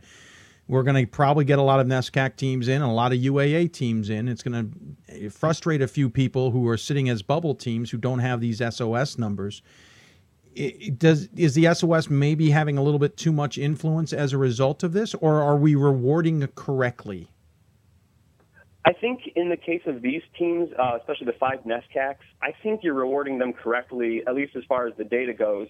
Um, you know, the question might be if you're getting into a team with a 667 winning percentage and a high SOS, if you're re- rewarding the SOS too much. But I think all of the NESCACs eligible teams, if I'm correct, are at least a 700 winning yeah. percentage yeah, which has been kind of the historical mark for um, kind of tournament acceptability. Um, you know, if if you're a believer that their SOS is uh, sort of um, fake, then maybe you would say you're rewarding it too much. I don't think that's really too much in play here. So I think I think five teams from the NESCAC is legitimate this year. When you look at um, the SOS, what would you change to improve it? Um, the biggest thing right now that I'm seeing is that the way that the home away multiplier is applied, and I think we have talked about that in the past. Mm-hmm. So um, I don't know how much we want to get into that. Today, No, go ahead. But, Some people um, haven't okay. heard it before. Yeah. So the intent of the home away multiplier, as we talked about a few minutes ago, was to make road games appear harder on your schedule and home games appear easier on your schedule. Um, kind of the thought to that is if you play a 500 team on the road, then their SOS impact becomes a little bit higher than five percentage uh, than 500 if you play them at home, it becomes a little bit lower than 500. Um, but the way they're applying the numbers this year and maybe the past few years as well uh, is they're taking kind of raw numbers of games and total games played. So I'm, I'm going to get into the weeds here a little bit, but uh, it's really having a scaling effect on each game, not a harder, easier effect.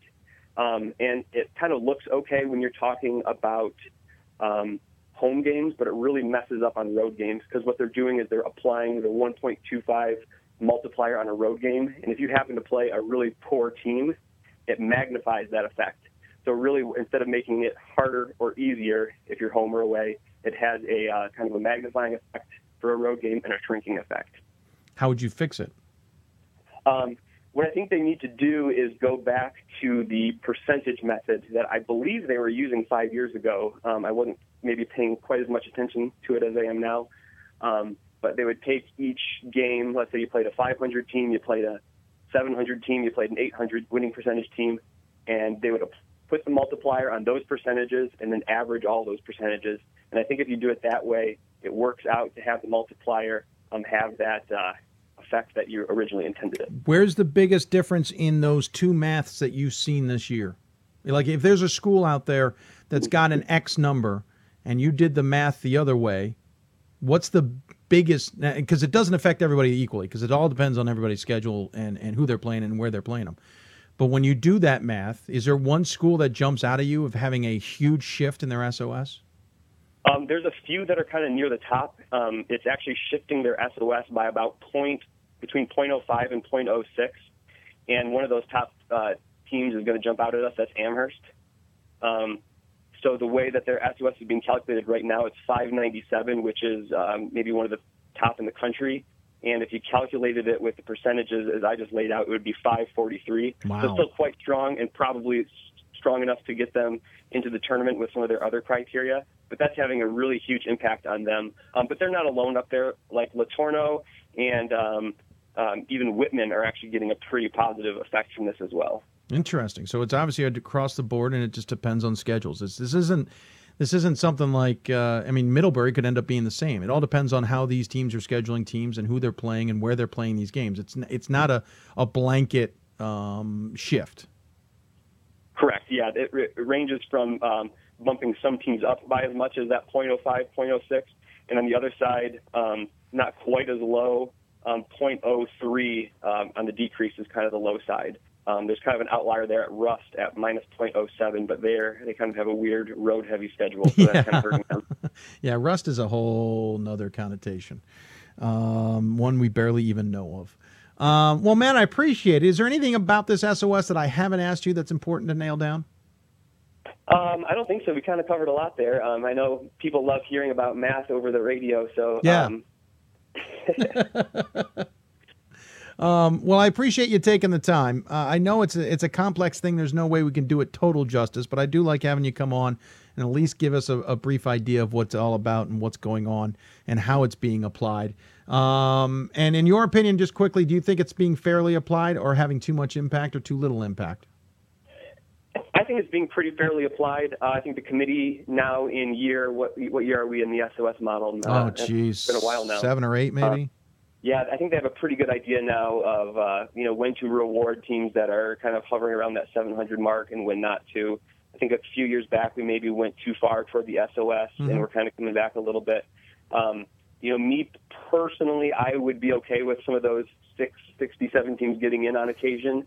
Um, but I think the committee probably rightly um, hedges toward the winning percentage when they're not quite sure. Yeah, with it being its own criteria, I think you're right. I think they at some point their argument is, you know what, it doesn't matter how strong your schedule is, you still need to win games.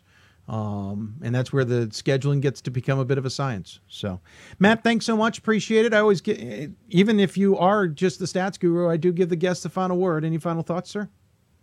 Um, no, just uh, it's great, great fun following Division Three. It's the the best uh, best division out there. Um, just enjoy Selection Sunday and uh, have a have a good. Uh, um, what am I even trying to say? Have a good weekend coming up.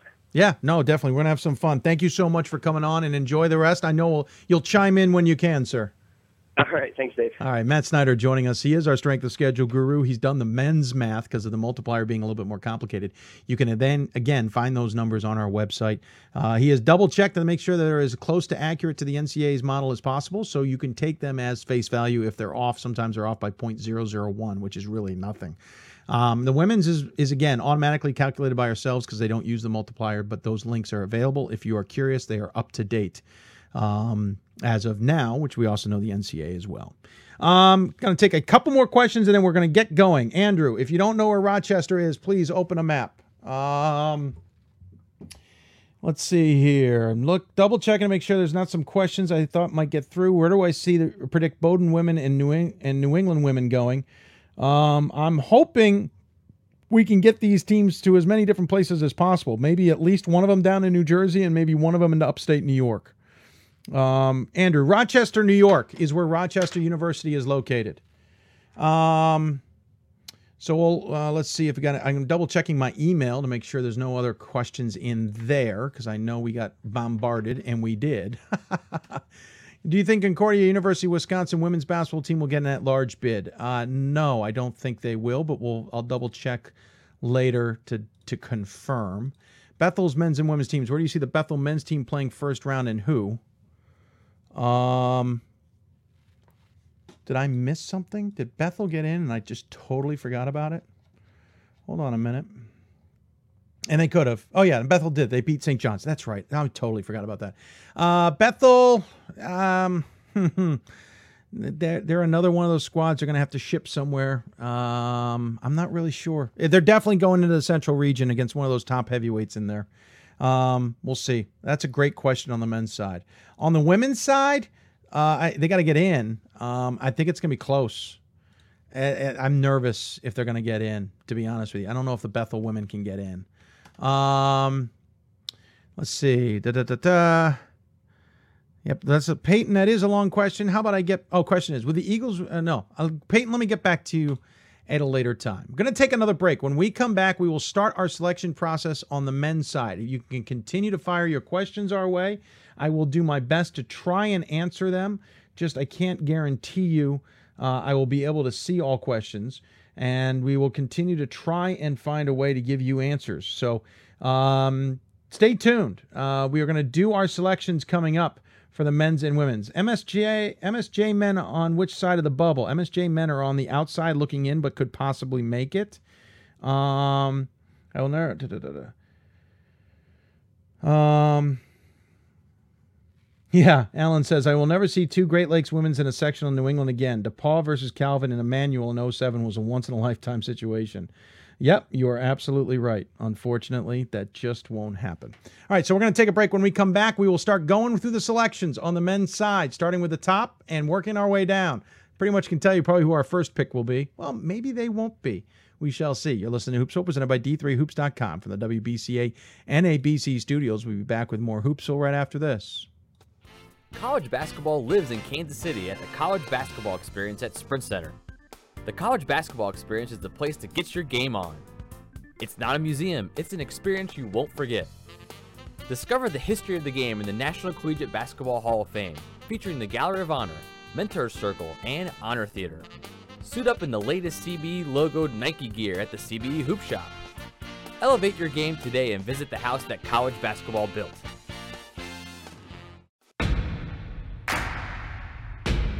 It starts right when you hit the court. You imagine your finest moment. The game winning shot that gets you to the dance, a monster dunk or no look pass, and cutting down the net. Sports lets us dream of our own success and prepare us for our finest moments on and off the court.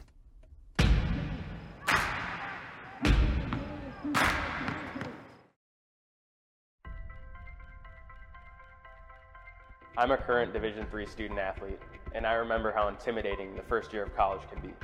So if you're a first year student athlete and nervous about coming out as LGBTQ, I pledge to stand by your side as your ally. If you can play, you can play Division III.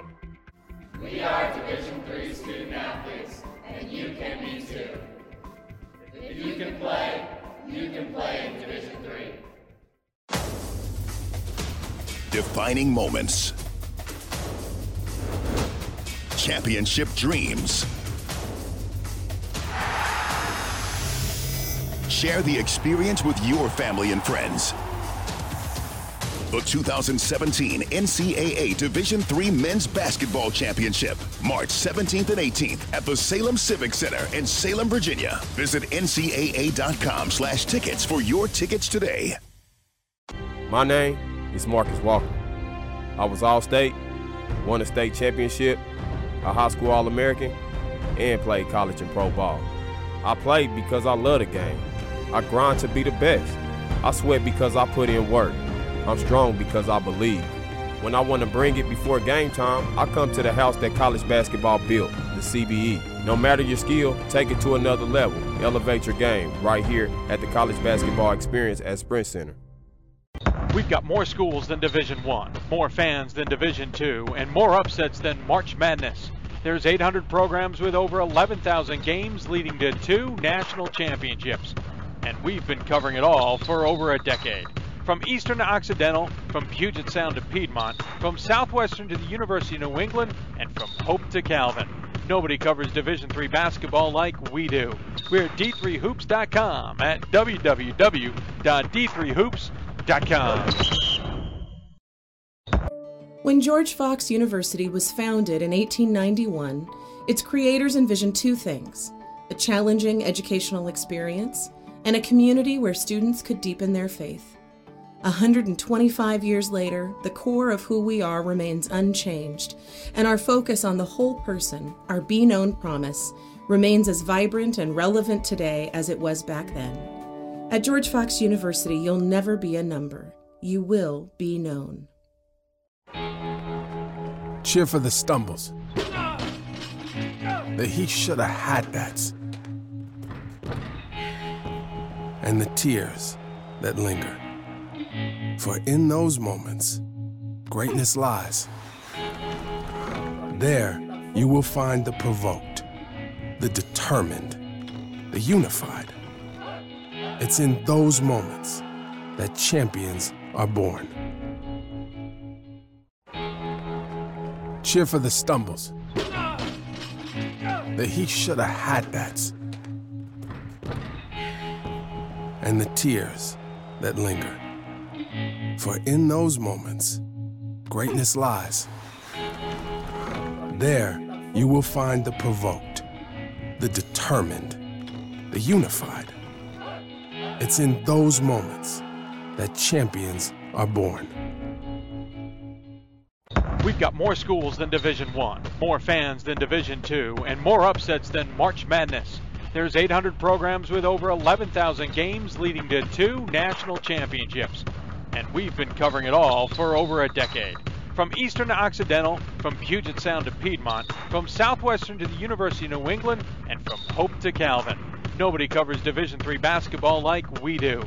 We're at d3hoops.com at www.d3hoops.com. For the love of the game. But for those of us who are Division III student athletes, it's more than that, a lot more. Sure, the game is important, but as we work so hard to build both mind and body, it's more about team. That is why NCAA Division III teamed up with Special Olympics. And in giving the gift of sport to those for whom it seemed an impossible dream, we are working to make this a better world. Help us keep that dream alive. You can make a difference. My name is Marcus Walker. I was All State, won a state championship, a high school All American, and played college and pro ball. I played because I love the game. I grind to be the best. I sweat because I put in work. I'm strong because I believe. When I want to bring it before game time, I come to the house that college basketball built, the CBE. No matter your skill, take it to another level. Elevate your game right here at the College Basketball Experience at Sprint Center. Defining moments. Championship dreams. Share the experience with your family and friends. The 2017 NCAA Division III Men's Basketball Championship, March 17th and 18th at the Salem Civic Center in Salem, Virginia. Visit ncaa.com slash tickets for your tickets today. Defining moments. Championship dreams. Share the experience with your family and friends.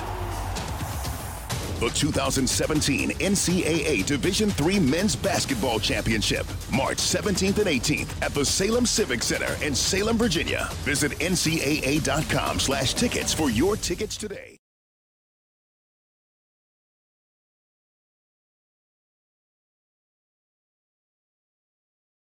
Welcome back to Hoopsville, everybody. Sorry for the delay there as we're setting up for our first conference call, as it were, for the show. Time to start selections on this show for men's basketball. The basic of this is we are going to be selecting who we think the committee will be selecting. Remember, our selections are mock, they're not real. However, we got a pretty good track record over the years. Though we'll be trying a new crew. So if it doesn't work out this remember it's Ryan and Bob's fault, not mine. Okay.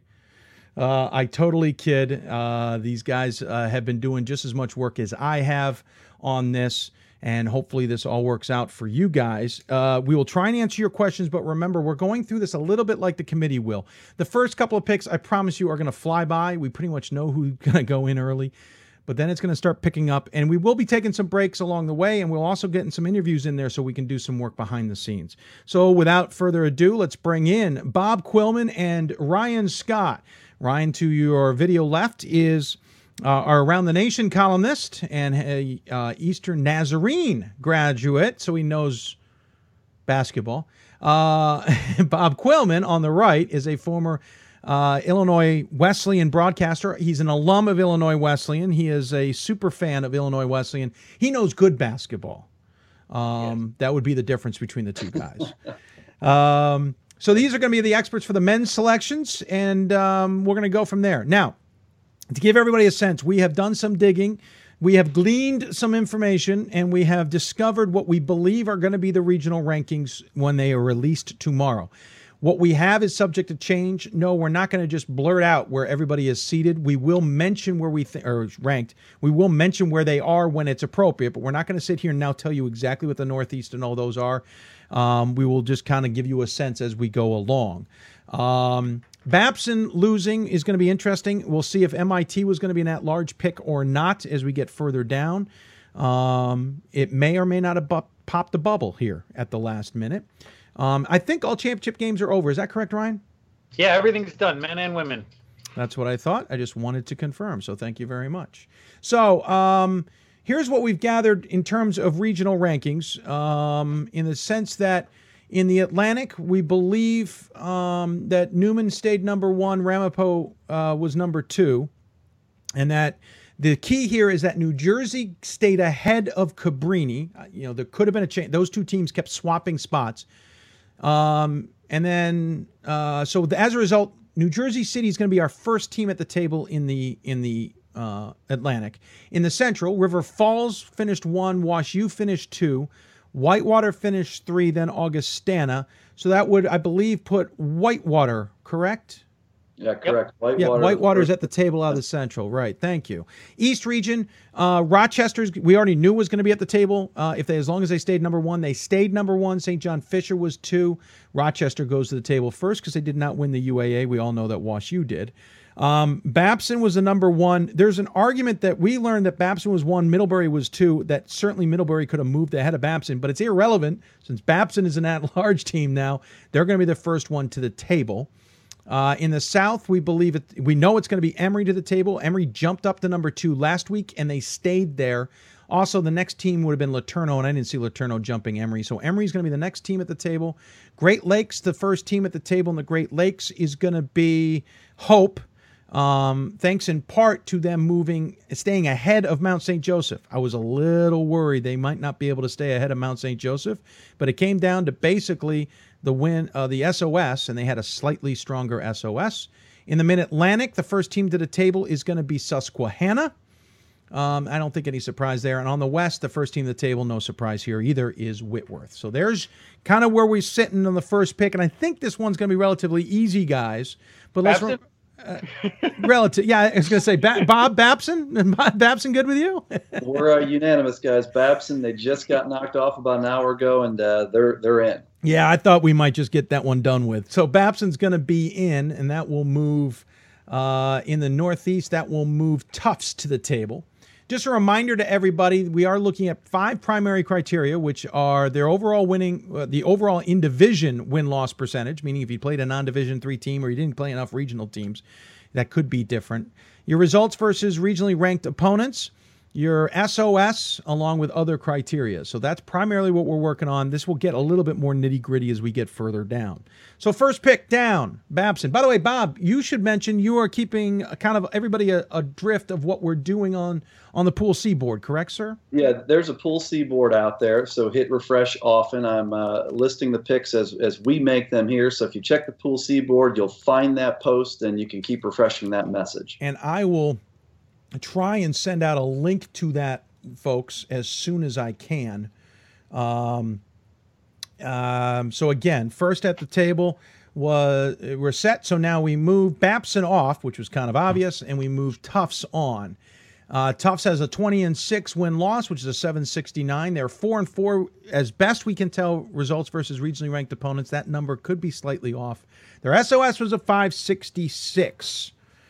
Um, just to give everybody an idea, in the Atlantic, New Jersey City's SOS is a 532. In the Central, Whitewater's is a 566. In the East, uh, Rochester's is a 534.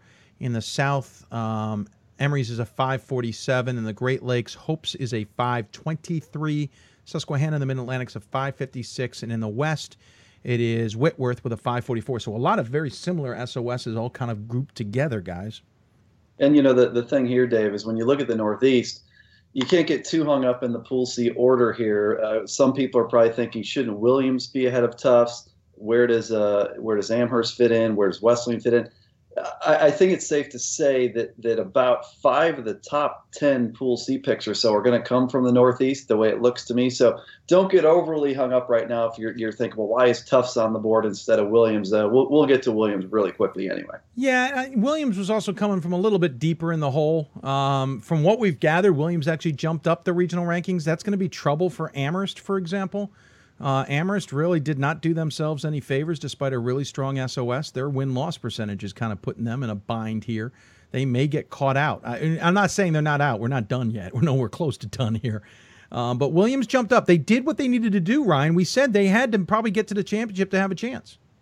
Yeah, I mean that that was the thought that that at least to be confident that they were going to get in, they need to get to that championship game. And um, like Bob said, when they're so packed close together there, you never know, you know, whether you're going to end up as the first team to the table or the fifth, and that can make you a little nervous. But the SOS, they're all so strong with those NESCAC teams that, that most of them should be okay.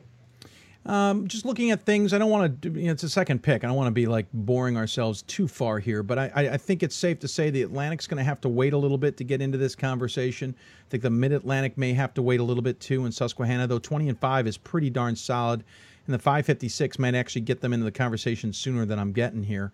Um, Emory with that 18 and 7 is going to probably have to wait a little bit. I don't think we're going to get into that pick. So I'm kind of looking at the Northeast with Tufts at 20 and 6 with a 566. But I'm also staring them straight down at 21 and 4 and 534 out of Rochester. Is there a pick out of this eight group guys that you like more than others, or are you kind of it's kind of getting already a little muddy?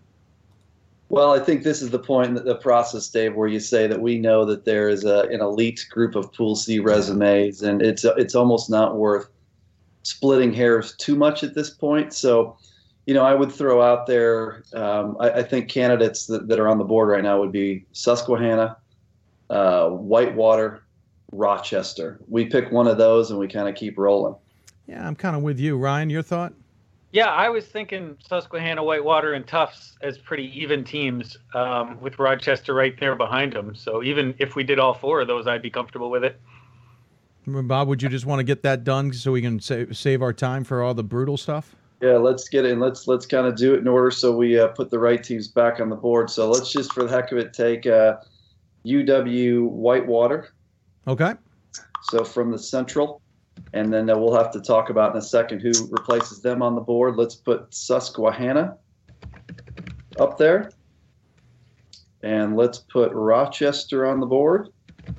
All right, and uh, let's put Tufts up there again. Yeah. Uh, don't get overly hung up in the order there. We're, we're kind of quickly saying that those four are in in some order. Yeah, I mean, honestly, the order means jack nothing in the, in the grand scheme of things. Uh, it may mean something at the end as to who the last teams in are, but it certainly won't mean anything in the in when we uh, talk about um, you know what order you get in is not how determining your bracketing. Let's put it that way. So it's not going to make that big a de- deal. So again, just to remind you, as I'm I'm waiting, uh, my computer's a little slow here. So we've uh, now taken. Um, let's see, Whitewater off the board. So Augustana is now on the board out of the Central. It remains yep. with New Jersey City on the board out of the Atlantic. In the East, we now jump to I believe Oswego, Oh no, down to Skidmore, correct? Skidmore. Yeah. Skidmore ended up being fourth regionally ranked. St. John Fisher was two, and Oswego three, as the information we've been told. So we believe Skidmore is sitting fourth, 19 and seven overall, six and one versus regionally ranked opponents. So that data may be from last time. I'm not sure that's completely accurate. Um, and that's not a big deal. We just have to figure that. out. You know, we'd have to figure out if that's adjusted. And a 526 SOS. Um, in the Northeast, Williams is now at the table at 19 and 7, and this is where things really start getting interesting in the records. With a 592 SOS and a 7 and 4 versus regionally ranked opponents as of last week. Emory still at the table, um, as we have mentioned. Hope is still at the table, as we have mentioned. Um, did we take Susquehanna? I totally yes, we did take we Susquehanna. Did. So that means um, we jump all the way down to Salisbury. Salisbury yep. ended up being sixth ranked in the region, as Swarthmore and Lycoming were four and five. So Salisbury now at the table, twenty and seven, three and four versus region ranked opponents with a five forty five SOS, pretty solid. And in the West, we continue to have Whitworth at the table, 23 and 4 with a 544. But Whitworth was also 0 and 3 versus region ranked opponents. They were the same team. It was Whitman, all three of those games. That might so come back. A, uh, just a quick recap then. So our team's on the board right now, just so uh, we, we, and all the viewers are on the same page. We've got Williams from the Northeast. Yes. We've got Salisbury from the Mid Atlantic. Yep. We have Augustana from the Central. We've got Skidmore from the East. We have Whitworth from the West, New Jersey City from the Atlantic, Hope from the Great Lakes, and Emory from the South. We all we all good there, guys? I'm good there. That's right. Um, actually, you know, I just remembered something I wanted to call up. Ryan did some work. I need to call that up. there, it's downloading. Good. There we go. Now it's open for me. So this next part, uh, just to jump in, seems like where we really start getting into some of the discussions between SOS and and winning percentage. I'm looking at Whitworth, you know, 852 winning percentage, 544 SOS, and then Williams with the 731 winning percentage, but a 592. It's sort of the poster child for that. Do do we move it? We know the committee works with a 0.3 in the the SOS versus two wins, but here we've got a 0.5 versus four wins. Is that something we want to consider? It's certainly something they're going to talk about. Well, what they're going to do is they're going to say 0.03 equals 2 and 0.06 equals 4. If it's either 0.03 equals 2 and we can play that game, but we can't play the beyond that. We're not going to be able to go, you know, say, hey, it's 0.5, so that's 0.45 and, and or 0.045, and thus that's that's three games. No, it's it's just two games. Um, and I yes, that's where we're going to get here. So what are you're going two games with? We'll take basically two wins away from Williams, which puts them at 17 and nine. No, yeah, 17 and nine with their SOS, com- or You gotta compared go the to other way. yeah, no, no, I'm saying 17 and nine with somebody else's SOS, right? Who's your other SOS, Ryan? I was looking at Whitworth. Whitworth, thank you. So Whitworth is 23 and 4. Oh, I see what you're saying. You're you're right. I had I went the wrong way with Williams. So Williams is now 21 and 5 and Whitworth is 21 uh, and 6. I think you know at this point, it's, to me, separating factors here that that Williams 592 SOS is uh, is one of the highest numbers on the board, and uh, the seven wins versus regionally ranked opponents is also boy that might be the highest number on the board. So I, I think even despite 704, which in in most years 704 you're you're down at spot 18, 19, 20, but 704 with 592 and 7 and 4, I think Williams gets to the uh, to the board here. I'm just curious. The one thing we would too look at is not just the fact that they have seven wins against regionally ranked opponents. Who are those seven wins? You know, who'd they beat? Well, they beat Amherst uh, once. Um, I'd actually call that up real quick. I'm sorry because I thought I had that memorized and I didn't. Um, only because sometimes a seven wins against, let's say, teams eight, nine, and ten aren't going to compare to somebody else's four wins against one, three, and six. You know what I'm saying? Right. So they would look at that just to say, okay, really, where did Williams play these games and who did they beat and all that jazz. Uh, so Williams has wins over, uh, well, they're lost to a Wesleyan. They beat lost to Amherst. Um, uh, They win over uh, Hope. they beat the- they beat Middlebury, so they beat a number two. Yes, they beat Hope. That's a good one, Bob. Uh, and Hope is regionally ranked by our check fourth and sitting at the table, so they've got to win over a table opponent. That's the other thing in play here. Um, they have a win over Middlebury, as we mentioned, and it's a solid win, 89-65. They have a win over Wesleyan, who's on, on the. They have a loss to Tufts, and they have a win against Tufts. So uh, Mi- Williams's resume is pretty solid here. Yeah, it's a matter of if we put him in this line or the next line. So I'd say spot number six. Let's go ahead and write Williams in and uh, Yeah. put another Northeast team on the board. What do you say, Ryan? You good with that? Yep, sounds good to me. Yeah, so we'll take Williams here. Williams doing what they needed to do. If they had not beaten Amherst, they're not in this conversation, I don't think. They don't pick up wins 18 and 19 to even be having this conversation. They would have been sitting at 17 and 8 and out of the conversation. So this is why sometimes doing well in your conference tournament can save your season. And the SOS improved tremendously during that. You know, getting three games in the NESCAC tournament really helped their SOS as well. Well, and the NESCAC, NESCAC being deep this year helped too. The NESCAC is eight teams deep with really good teams and good records. If it's a traditional tournament, they may not have that boost in the SOS. So yes, Williams certainly did what they needed to do against a really good conference, and so they are into the tournament, which brings Eastern Connecticut State. Um, were they? No, they won. They won. So that They now brings. Wesleyan to the table. Wesleyan stays ahead of Amherst, 19 Yeah. and 6, so less loss than Williams. 4 and 3 versus regionally ranked opponents, but a, a point or a point zero three difference in SOS. They have a 560. So now William, Wesleyan replaces Williams at the table, and now at least Whitman, I think, now has a stronger argument in this, or Whitworth has a stronger argument in this case. Yeah, Whitworth versus Wesleyan, if I'm looking at the right numbers, guys. So we're talking winning percentage. Whitworth 852, Wesleyan 760. Wesleyan has an edge in SOS. Uh, Wesleyan has four wins over regionally ranked, and Whitworth has zero. And uh, when I look at that, I think the NESCAC uh, parade continues. What do you think? I mean, I think Wesleyan probably Uh, the next best pick. What do you guys think? We're we're judging based on what we think the committee will be working on, right? So we're looking at an SOS that's only 0.2 away, but there's four wins difference. I I feel like that might be one where they go with Whitworth, even if some of the other criteria aren't as strong. Yeah, I'm Yeah. kind of leaning towards Whitworth too. I think that 23 and 4 is is now kind of screaming bloody murder that they've got to jump in. Yeah, they're 0 and 3 versus regionally ranked opponents. They're going to notice that those all are Whitman.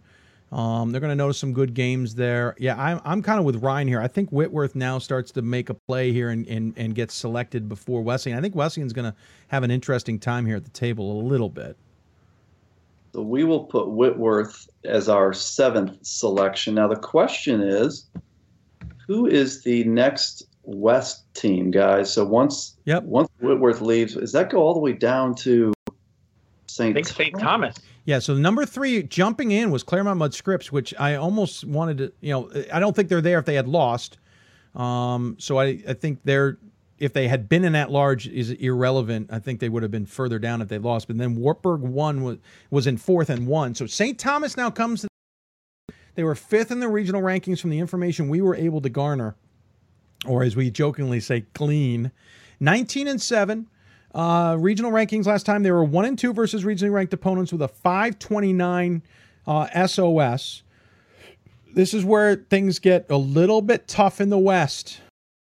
St. Thomas's resume doesn't jump out like everybody else's. Um, and again, they're at the table with New Jersey City. They're at the table with, um, let's see, sorry. They're on the table, New Jersey City. They're at the table with Augustana. They're at the table with uh, Williams, and in the South, it's it's Emory, correct? Yep, Emory, and in the Great Lakes, Hope is still there, along with Salisbury from the Mid Atlantic. Um, You know, the, the interesting thing is, so St. Thomas hits the board here at, at round eight. And I, I guarantee you we're going to be pretty deep in the process before we really get serious about, about, about the Tommies here. Because if you look at their resume, so you're right. I mean, the, the West could have one team, one pool C, or two, but it's not going to be more than two. We'll, we'll see as it plays out. But St. Thomas could sit around for a while here. Yeah. Yeah. I completely agree with you. And this is those things where an Atlantic team like a New Jersey City could be at the table, though I don't think as long. But this is where when we say, listen, they could be at the table a long time. This is an example of that. Remember, No, we've I had some I could, teams uh, sit at the table the whole night and never get If I picked. could send uh, the WIAC, could I send the WIAC back to the West? Could I get that done, guys? Because then I could, and I could solve the I want problem. to get so so IWU has a better shot, right? You want to get the West a little quicker. Let's get rid of the Wisconsin school. Lock this in, guys. uh, I yeah, the old school way of doing it, uh, as of a couple of years ago. Well, I mean, this is going to get interesting too because Skidmore is also going to be a very similar record uh, to St. Thomas in 19 and seven, similar SOS in 526.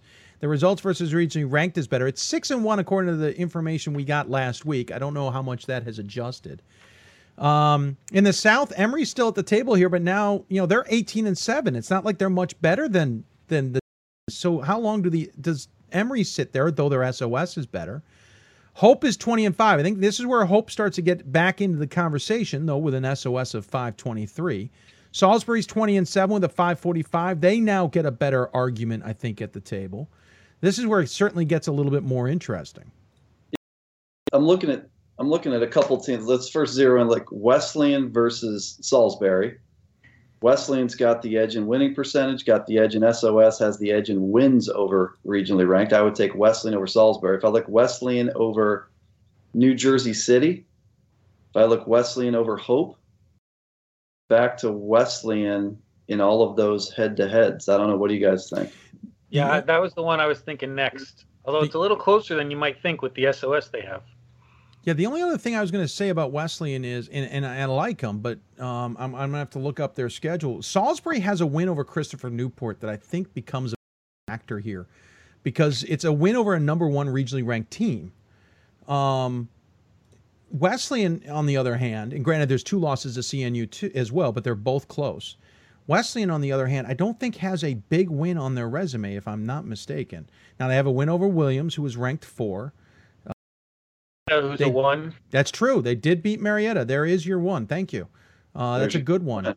Yep, that's a good one. Uh, and Marietta came back on that too. Remember, at one point we didn't think they'd be number one in the region, but they came back in. And then they're going to look at which is strong, which is a stronger number one. It's Christopher Newport or Marietta, but that might get a little too, uh, a little too in the weeds. Um, so yeah, Wesleyan's starting to look pretty strong here. Uh, I think I agree with the comparison to the uh, to the Mid Atlantic. I'm just making sure in the Central we got Augustana at 19 and 8 and a 543. It's a similar resume. Bob is Augustana making an argument here?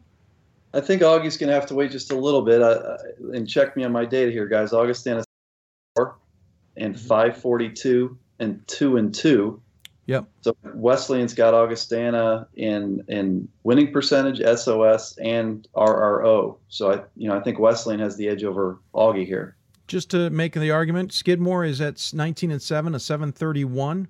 Um, West got them a little bit there, and the SOS is a significant difference at .03, which is going to wipe out Skidmore in the conversation. Emory is uh, 18 and 7 with a 547. Uh, I think Wesleyan still got them there. In the Great Lakes, Hope's the only one I got in the equation, but their SOS is so significant. It looks like it wipes out Hope's win loss percentage essentially. Um, yeah, I'm starting to think Wesleyan's getting in here. Yeah, at this point, you know, you're looking for the, the teams with really no holes in those three data points, and we're still at the point where we have those teams. And Wesleyan has the the winning percentage, the SOS, the R. Good. I think they've got the best case at this point. Yeah, I so- just asked if now maybe you could chime in from what you know about the committee.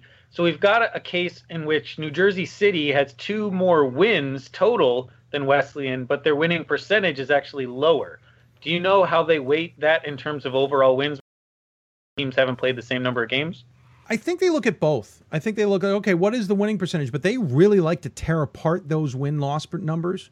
They like to say, okay, how many games did you really win? How many games did you really lose? And who did you beat? And who did you lose to? If they're going to start parsing this stuff out, they're diving into that as go, especially the results versus regionally ranked.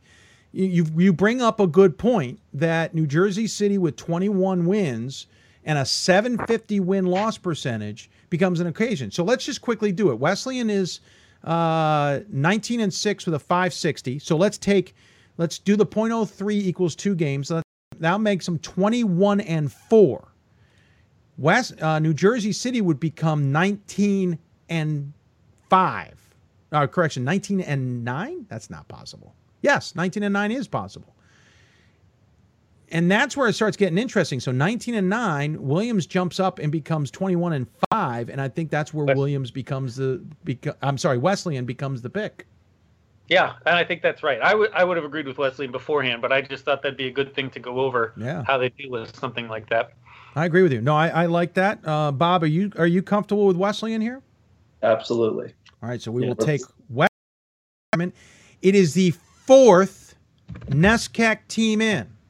And and we've we've been through eight picks. Yeah. Right? We've been through eight picks. And the fourth uh, new the, the, the fourth new, northeast pool C in eight picks. Uh, yes, the fourth pick from the Northeast. And but this is also about if you think this is a Northeast show, it's not. This is also about where the Northeast starts to lose a little bit of traction. Well, There's been a lot of talk about NESCAC getting five, and now it looks like a more reality.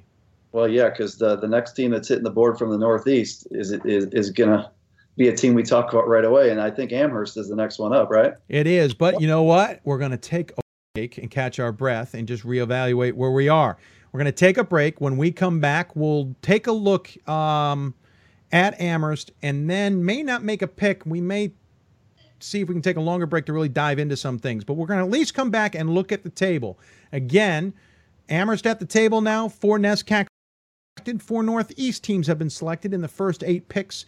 He's Bob Quillman. He's Ryan Scott. I'm Dave McHugh. If you got questions, we will try and answer them when we come back from this break as well. You're listening to Hoopsville, presented by D3Hoops.com from the WBCA and NABC studios. We've got more schools than Division One, more fans than Division Two, and more upsets than March Madness.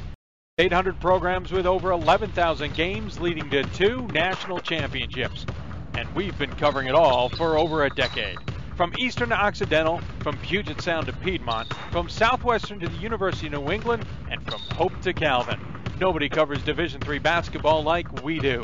We're at d3hoops.com at www.d3hoops.com. For the love of the game.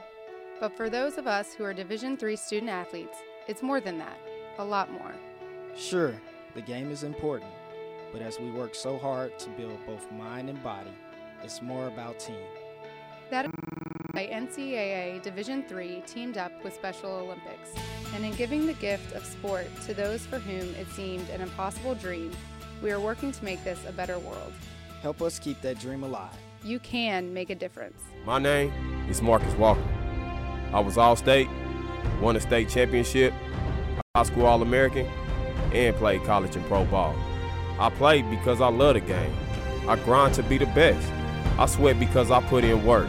I'm strong because I believe.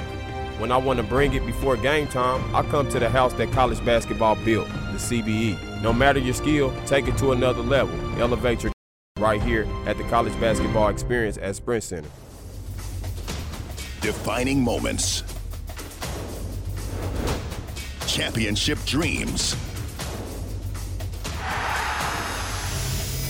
Share the experience with your family and friends. NCAA Division III Men's Basketball Championship, March 17th and 18th at the Salem Civic Center in Salem, Virginia. Visit ncaa.com slash tickets for your tickets today. And welcome back to Hoopsville, everybody, from the WBCA NABC studios. I'm your host, Dave McHugh. We're in the middle of our men's selections, and uh, I want to a couple quick questions that we have gotten from fans. Uh, what are the chances of Whitworth hosting a regional versus Whitman because of traveling to Spokane versus Walla Walla? Sorry, Brendan. Um, the NCAA is at least going to reward Whitman here. I don't see any reason why not.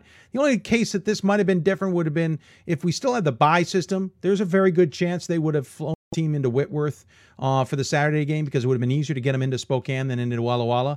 But since we have a full pods now, I just don't see that happening.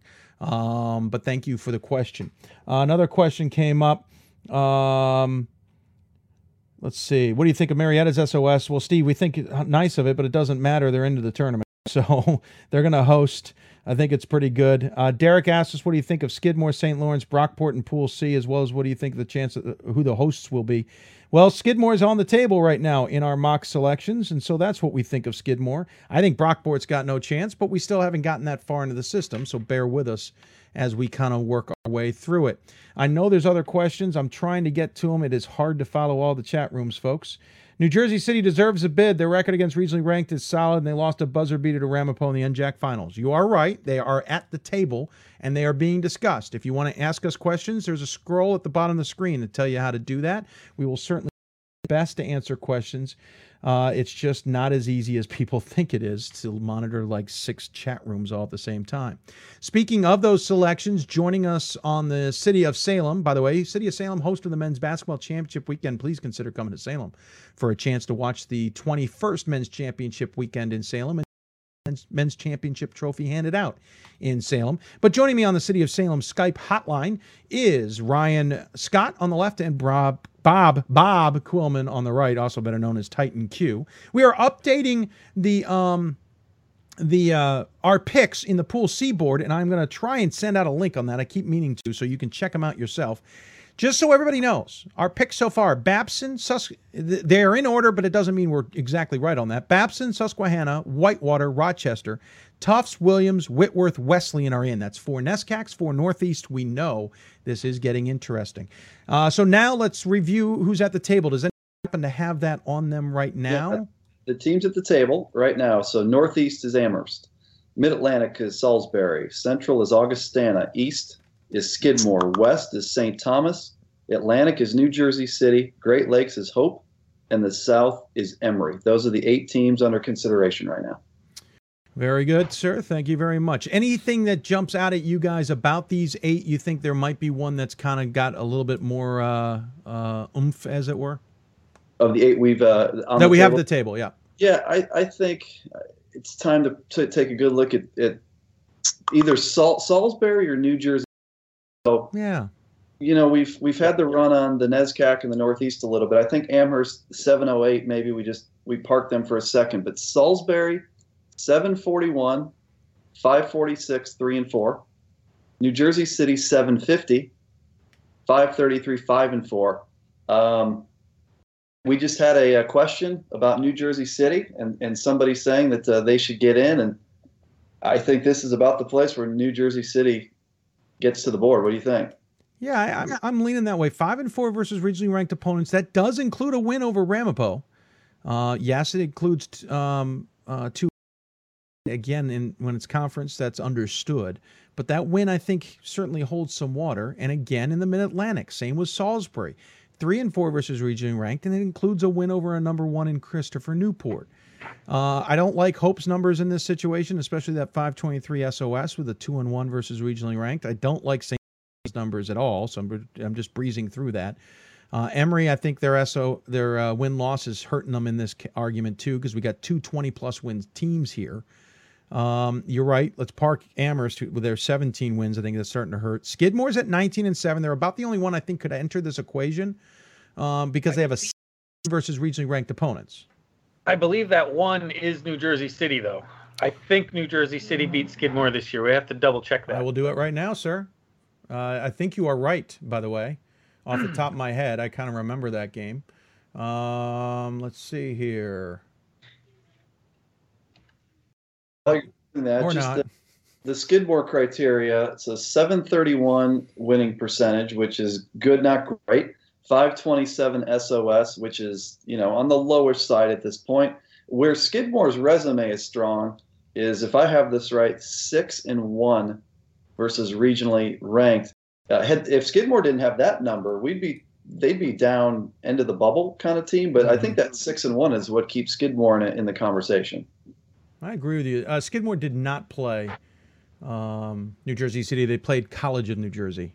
Oh, um, right. Sorry. Trust me, I've made that mistake before. There's too many initials in New Jersey uh, yeah. for schools, so that's where that one sticks out. Um, yeah, I, and and you know they both have some significant wins. I don't think Skidmore enter can overcome that SOS though. The 526 compared to a uh, 540 into that tricky zone and uh, 532. They're close enough that, that you can't play the .03 game, but I think you do run into a, a problem.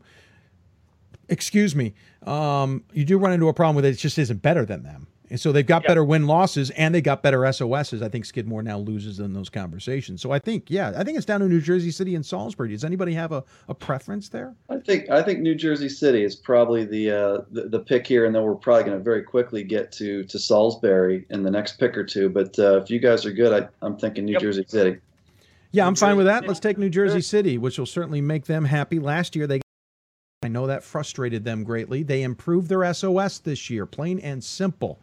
Uh, and I think it made a difference. Welcome New Jersey City to the tournament, which, by the way, brings Cabrini to the table.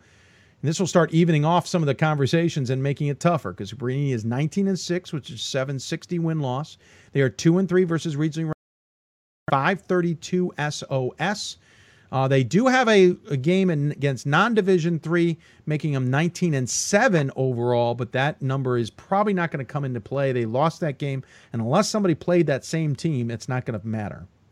So the uh, the eight now that we're we're evaluating would be uh, Northeast Amherst, Salisbury, Central Augustana, East uh, Skidmore, West St. Thomas, Atlantic Cabrini, Great Lakes Hope, South Emory, and uh, we just left off on uh, touching on Salisbury. I think I think the teams that are really the most in the mix here at this point, guys, would be Salisbury, and I tell you what, that Amherst SOS is yeah, stare at me. What do you guys? Yeah, let me just throw this out there. If if we came down to um, New Jersey City and Salisbury against everybody else, and like those two, and then Cabrini replaces them, and they're not any much better. I almost feel like Salisbury's the next pick here if nobody yep. else was comp- do appreciate the the the Amherst conversation here. You're right. That SOS is starting to rear its ugly head, as is their five and five versus regionally ranked opponents. I think we're not quite there yet because we're not at. A, I mean, I feel like if it was up to the point six, we might be able to have some conversations there. But I like Salisbury as the next team in. Yeah, I do too. Let's put Salisbury, and that's our tenth team. And uh, remind me, guys. So who's the next Mid Atlantic? We have to go down a list here quite a bit. Yeah. So we? Salisbury was the sixth ranked, and it comes Moravian. They were the seventh ranked, jumping into the conversation. 18 and 7 overall, 5 and 5 versus regionally SOS those a 527. There may be some fans going, "Wait, they were 19 and 8." Well, they were 1 and 1 against non-division 3 opponents, so unless they played some common factors, that's probably not going to play in unless we're really trying to tie break a tie and go to overall record at 19 and 8. Um, Where's so, Catholic? Is is uh is Moravian ahead of Catholic? Is that Moravian correct? is ahead That's of what? Catholic. Catholic slipped to eighth, best we can tell, and I think it was because they were two and seven versus regionally ranked opponents, and their win loss percentage is below 700, and that's going to become a factor here the rest of the night. That win loss percentage is 654. It's even below what we call the Mendoza line, the 667. I think Catholic for good reason is eighth. Moravian, though, interestingly enough, seventh. I don't know what kind of argument they're going to have here with numbers that they, they got one more win than Amherst, for example, but their SOS is 0.07 different. Well, yeah, Moravians, uh, just looking at uh, their resume here, they have five wins over regionally ranked, which uh, which is going to stand out at some point. But I mean, they, they could hang around a long time here. Yeah, yeah, I think Moravian fans might be happy that they're conversation to begin with. Um, again, we're in the selection process. He's Bob Quillman, uh, Matt Ryan. Matt Ryan, you played football. Well done, oh, Ryan. Ryan Scott joining us. We have 10 picks so far, just to recap Babson, Susquehanna, Whitewater, Rochester, Tufts, Williams, Whit, Wesleyan, New Jersey City, and Salisbury. I am trying to get that link out, and I will do so somehow. I just got to call it up on a different page. Is basically what I need to do. Um, so you can yeah, see where we're posting the uh, D3 boards, the uh, the Pool C board. We've got a, a, page out there, and you can keep refreshing as we uh, add. All right. So at the table, can someone remind me who we've got? Yeah, we've got Amherst from the Northeast. We've got Moravian from the Mid Atlantic. From the Central Augustana from the East Skidmore, from the West St. Thomas, from the Atlantic Cabrini, Great Lakes Hope, and South is Emory. So we've had some teams that have been hanging around the board here uh, already. I think it's time to talk Amherst, right? Uh, I think so. I mean, they have a 598 SOS and uh, five wins versus regionally ranked 10 games played. 708 isn't great, but you add 598 and 5 and 5. Amherst jumps out from and they beat Babson, our number one team in the, the region as well. So I am tuning. I'm just trying to tweet this out, guys, real quick. I'm just trying to come up with, you know, some other team that might be in comparison to them, and I don't see it. I, I feel like Amherst got to yeah. be the next one up. My it's only not, wonder is how much do they dive into that 17 and 7? I mean, 17 wins and I and I mean this seriously, only 17 wins. You know, I don't know if they start looking at that percentage and say, okay, yeah, they were 708, which is right on that line that we worry about. Let's remind people that Rochester last year was, I think, 17 and 8 with a 560 something SOS, certainly a little bit lower. Um, and we're left home. And I'm not saying Amherst is going to get left home here, but I think this is where that 17 wins total starts to become problematic from that view. Not saying it's not overcomable. So you make up a word. The one that they're competing with. Who else are are we looking at? Well, I think that, like if you you could go to Hope here and they have a, a point eight zero zero, but five twenty five and two and one. Yeah. You compare that to Amherst, that five ninety eight five and five, and just think that uh, you erase the difference in winning percentage when you look at those other two data points. Now, the interesting one I think might be Skidmore. Skidmore's got two more wins. So if you start playing the game of the 0.03 equals 2, it doesn't equal off because they're a difference of 0.07 off. but I think that might be the one they at least start having the conversation about. You look at Augustana, they also have two more wins. Their SOS is actually closer at 0.05, so you can't play the 0.06 game, I don't believe. So Augustana's argument may come into play here. Granted, they're just two and two versus regionally ranked opponents. Cabrini's got two more wins and one less loss, but they're 0.06 away, so that has become a factor. So I'm wondering if Augustana has any play here whatsoever against Amherst. So again, looking at it, we've we got uh, Amherst has a little better winning percentage, 708 versus 704. Amherst has a much stronger SOS, 598 to 542. Amherst has more wins over regionally ranked, five versus two. I still think if you look Amherst and Augustana, that Amherst comes out ahead at this point. Um, I'm curious, Bob. You would know this better quickly off about Augustana. Who are their two wins against in regionally ranked opponents? You would think that I would uh, would know this. I know that I know Amherst has one over Babson, so that's one of their five. I know that Stan has a beat IWU. Uh, so I guess uh, IW wasn't ranked last week is the problem. So let's just pull up Augustana here. Well, there. Well, remember one thing: this results versus regionally ranked is based on the current regional rankings, because at the very end they will re-rank based on the updated numbers. So the results versus regionally ranked is not based on the final week. It's supposed to be banked on based on the teams we're seeing in front of us. So Augustana's got the Illinois Wesleyan on the regional rankings. So that's a set. Right. Um, and I don't know if that compares with the number one Babson in any way, shape, or form. Um, so there is a very solid chance that we're looking at five here. From I mean, I, am not disputing that that Amherst isn't here. I'm just wondering, and because I'm trying the tea leaves from the committee, is the 17 wins something the committee is going to sit there and go, is that really an at-large team? That's the only reason I bring it up. It still comes down, for the most part, though, Dave, as far as I know, to that winning percentage and 708 is is enough competitive with 598 and 5 and 5 i i know the level of 17 but you know 708 is 708 um, whether we pick amherst here or, or or round 12 i think we're staring right there. Yeah i i i would vote amherst as well. Yeah i mean i don't have a they're going to get in eventually it feels no problems putting them in here, and that would be a fifth NESCAC team. And I know, having talked to those kind of you know behind the scenes, that the chances of the NESCAC getting five had certainly come up in conversation. Yeah, I think going into this, that was that was something that was that was really possible. And I guess the Northeast team that goes to the uh, to the board is it Keene State. Keene State would be next. Yep, Keene State you know, we so Keene State has got a 679, so I think we can say that that our run on the Northeast is going to be over for a, a quite a while here in the process. That they're going to be competitive at some point, but the the Northeast has had quite a run. But I talk about many other regions for a, a little yeah, bit. Yeah, 575 SOS is pretty strong from Keene State, but you're right. That win loss of 679 is in trouble. By the way, just for everybody curious, MIT was regionally ranked behind Keene.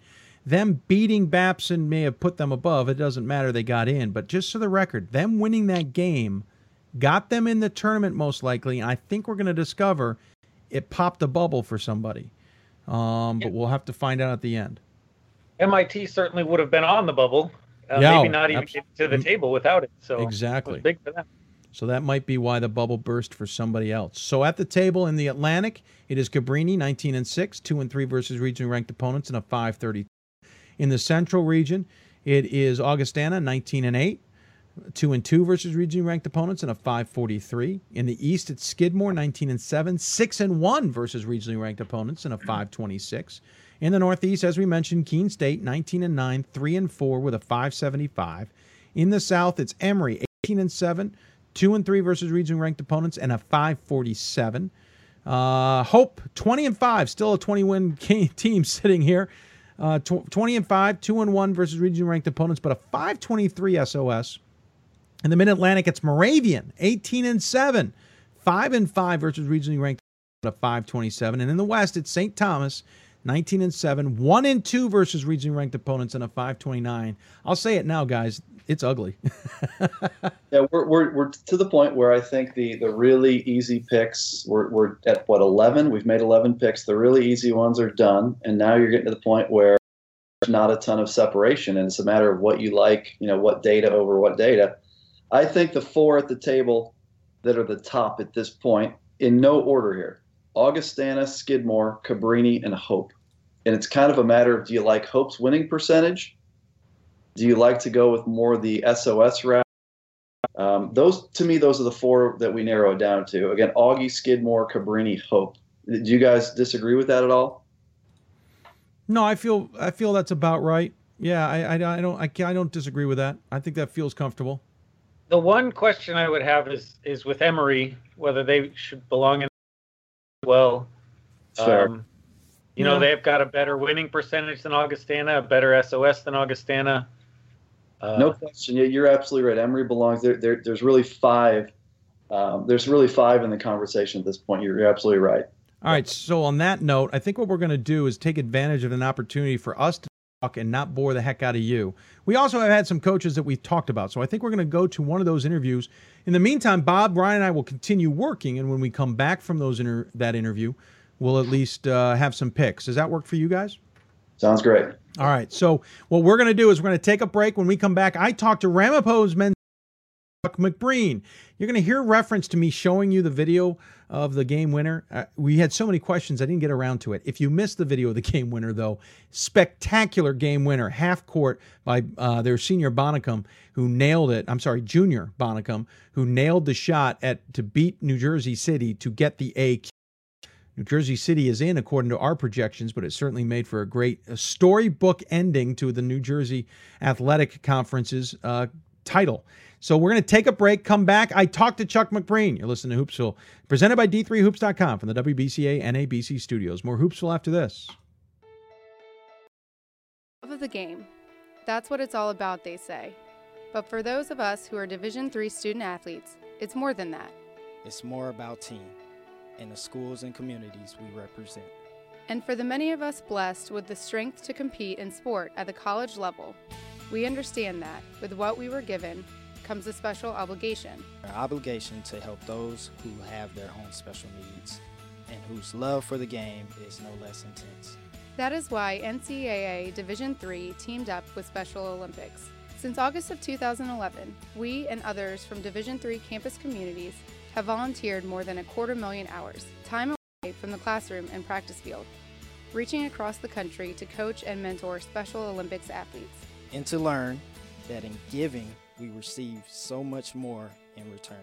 Help us keep that dream alive. Be part of it. Get involved. You can make a difference. I used to never really talk. Ever. Uh, I was afraid if I said something wrong, everyone would laugh at me. But then I started to play golf with Special Olympics. It helped me to find my voice. And now everyone else is speechless.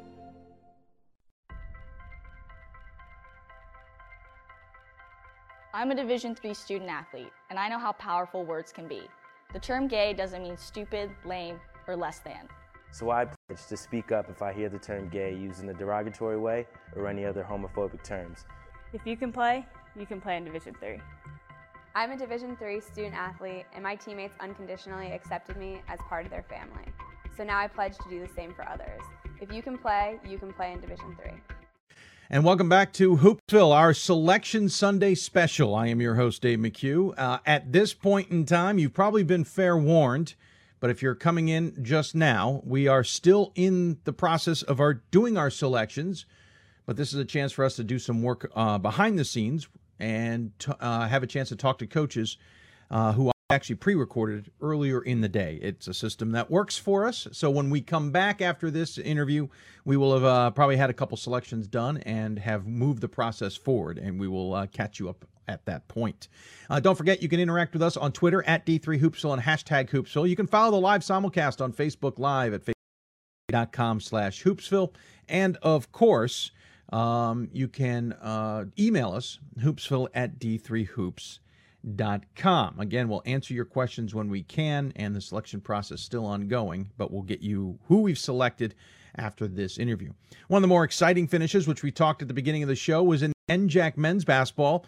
Um, a great battle between Ramapo and New Jersey City came down to the end, and it looked like it could have gone either way until the heroics of uh, one of the seniors on the Ramapo squad pulled it off, as it were. Half court heave, won it runners, and they're heading back to the NCAA tournament for the first time since 2013. More importantly, the, another NJAC title, their fourth ever under coach Chuck McBreen. And the seventh ranked Ramapos are dancing in March. And joining us on the City of Salem Hoopsville hotline is their head coach, Chuck McBreen. Coach, congratulations.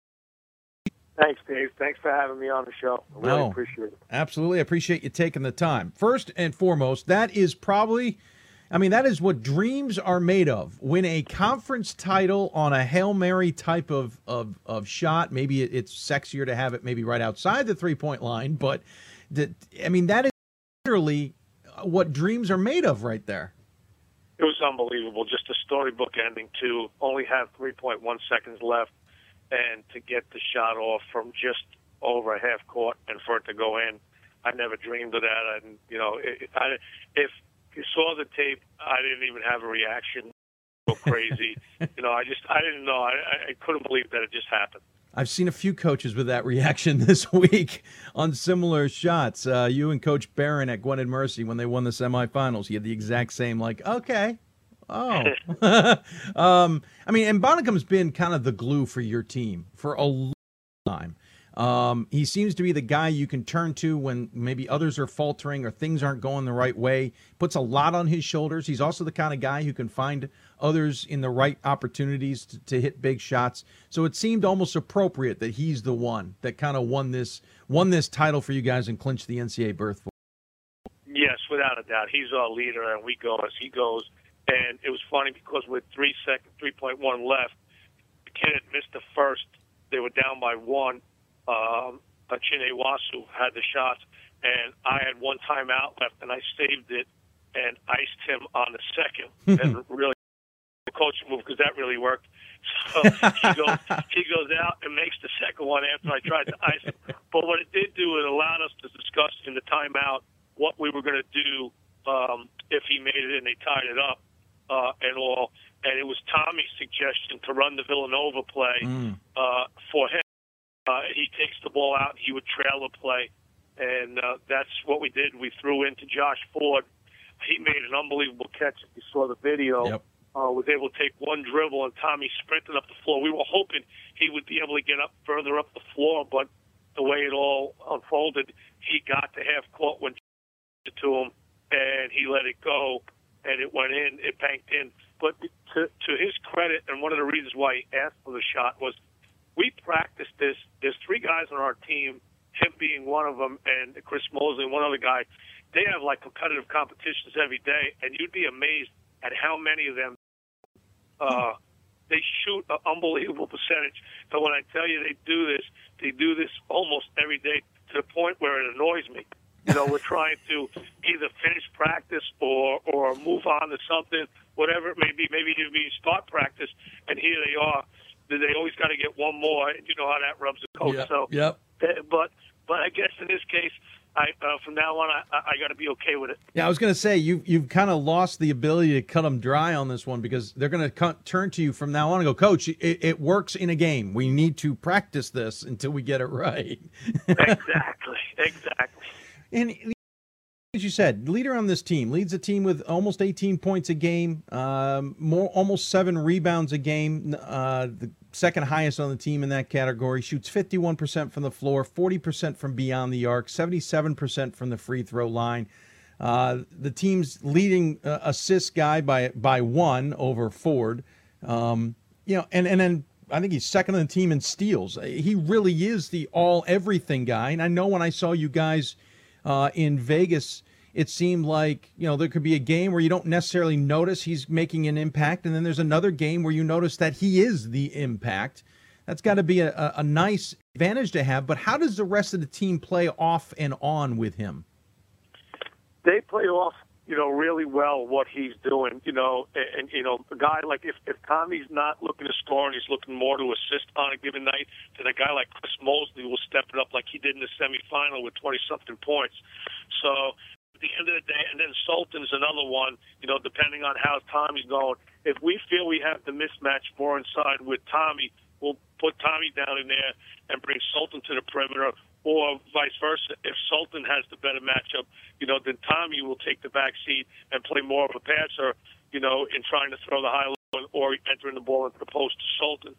So as a result, all of our guys play play off of, off of Tommy, and and Tommy, to his credit, he will do whatever it takes on that given night to get the job done. So if it requires for him to step up and score, he had two games this year where he scored 33, where we were struggling, other guys were struggling. He stepped up and scored and if he doesn't need to score, then he'll do whatever it takes, whether it be assist, uh, you know, rebound, whatever it takes, he will do. When we talk about your team, I you know, obviously the advantage or maybe the disadvantage is we see you nearly every year at the Vegas Classic, which has allowed us to to, to understand kind of the the and the outs of your squad and, and the NJAC a little bit. And one of the things I think I noticed the most this year was I thought everybody was kidding with me when when they said you didn't have any major changes at, at midseason. It's just part of the culture. It's part of the system. The NJAC uh, transfers are very common.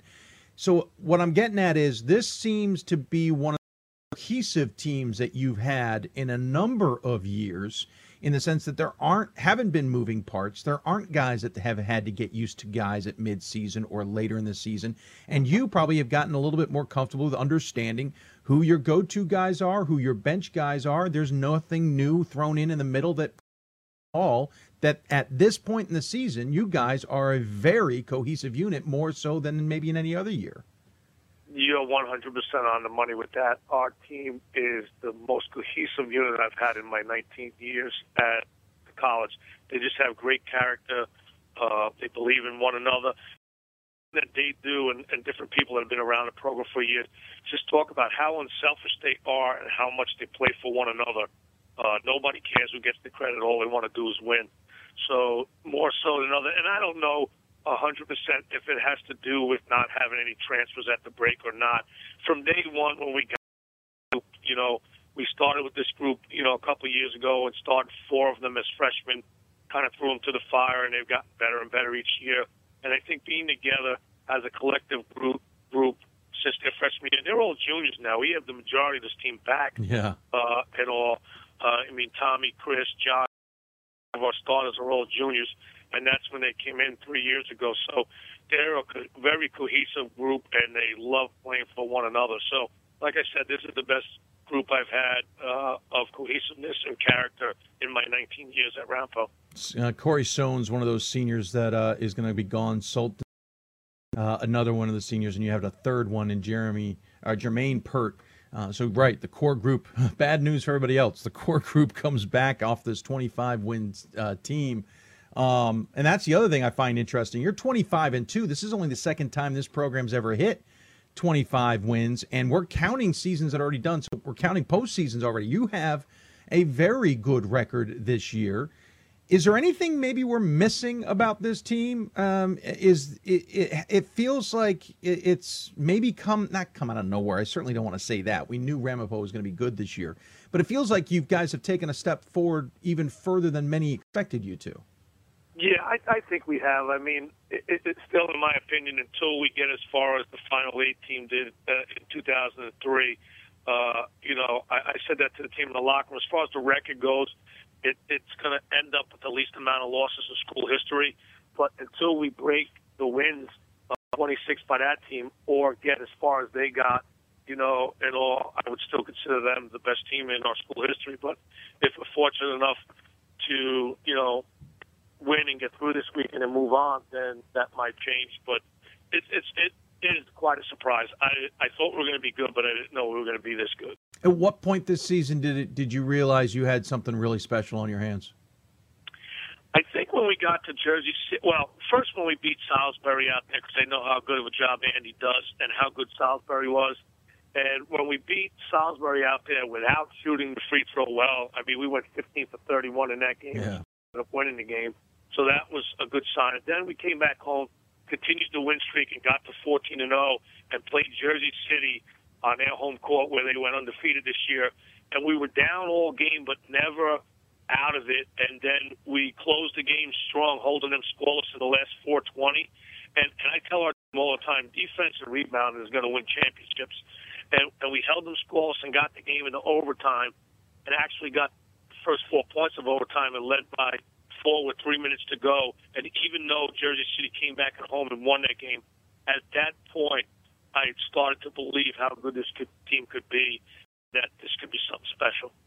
So now ahead is the NCAA tournament. We'll obviously find out who you play uh, on Monday, tomorrow. We, we certainly don't know right now as you and I talk. But, you know, the elephant in the room is that, you know, you guys have unfortunately not been able to duplicate um, um, at least, you know, the, the decent run you had way back when um, and have had faltered with some good teams in the first round before. Do you, are you, do you have to change the approach in any capacity to, to maybe going into this week? Have you thought about how you want to prepare? Because I have a, a, gut feeling the the the uh, monkey on your back is you want to get out. You're so correct. It, it's a lot. I, I put added pressure on myself about this because it's been disappointing to me. You know, when I did it in 2003 to the Final Eight and then in 2005 to the Sweet 16, I thought that this, number one, would be a regular occurrence, or was hoping that it would be a regular occurrence. You get to see even though you had good teams that got back in the tournament, we went out in the first and second rounds the other year. So getting out of the first uh, weekend is huge for us this year. And if we don't, it will be a major disappointment to me. Uh, you know, a lot of these kids, this is their first time, and they don't know about 2003 to 2005. Right. But for me and my staff, you know, that's the goal is to take this as far as we can and, and definitely get out. So we're preparing, you know, and, and my my staff and I, and and hopefully we're fortunate enough to get some home games because I think that's big. A lot of it's luck. I thought four years ago um, we got a bad break when our governor was trying to pass legalized gambling in New Jersey, and we weren't able to host at home and that year we were 14 and one at home, with our only loss being by one yeah. to our biggest rival, William Paterson. So I felt if we would have got Morrisville caught in a game that I believe we lost by eight, I think that outcome could have been different. You know, and and and they ended up beating us, beating Rhode Island College, and get to the Sweet 16. Yeah. Uh, and all. So I thought four years ago we could have advanced if we would have been fortunate enough to host at home. So I'm waiting to see where tomorrow to see if we're going to be fortunate enough to host this first weekend. I was going to say the other thing too is you were at least in a position last rankings, and I can't imagine that will change a lot to be in position to host. We certainly know that. You know, being the top of the rankings doesn't automatically mean you're a host, but it is in a very good. It gives you a better chance than anybody else. And it sounds like being at home is so important. The top of the NJAC, the three best teams in the NJAC, were all undefeated in the regular season at home. Yourselves, New Jersey City, and TCNJ. And the only one who lost was TCNJ at home against New Jersey City in the semifinals. So it feels like home court is a massive must for you guys if you could have it. One hundred percent, and and I, I worried during the season. I was hoping I didn't put so much pressure on our guys about clinching that home seat, and we talked about it in the locker room after we won the championship. That if that game was at Jersey City, we'd probably come out on a losing end the other night because you don't battle back from 13 down uh, on a regular basis at Jersey City. We were 13 down in the second half with about 17 minutes to go, and for us to be battling and pushing the bus uphill that whole half and to make some plays down the stretch, that was why it was so important to have that home game. Uh, and all. So we feel the same way about the tournament. All these teams at this point are good, and and home court playing in front of your home crowd, the same routines, you know, as far as pregame meals and walkthroughs and all, being in your comfort zone is real important. The other thing too is uh, obviously this is pre-tape for anybody who's not aware. As we're making our selections and our mock selections on the show, we're doing some work behind the scenes. So I'm not sure if we have chosen New Jersey City to get in, or uh, if they will be chosen, depending on when this interview airs, compared to where our selections are in the process. Um, but New Jersey City's in a position to possibly get in. Uh, and we'll obviously learn officially on Monday from the NCAA if they get in. I know the NJAC would love to have two teams in, but we were talking about the pressure of trying to do better as a program. Do you feel any pressure to maybe do better to represent the conference? Because Stockton's the only one to get out of the first weekend in probably 10 years, and it always feels like that's just an unfortunate knock on the conference.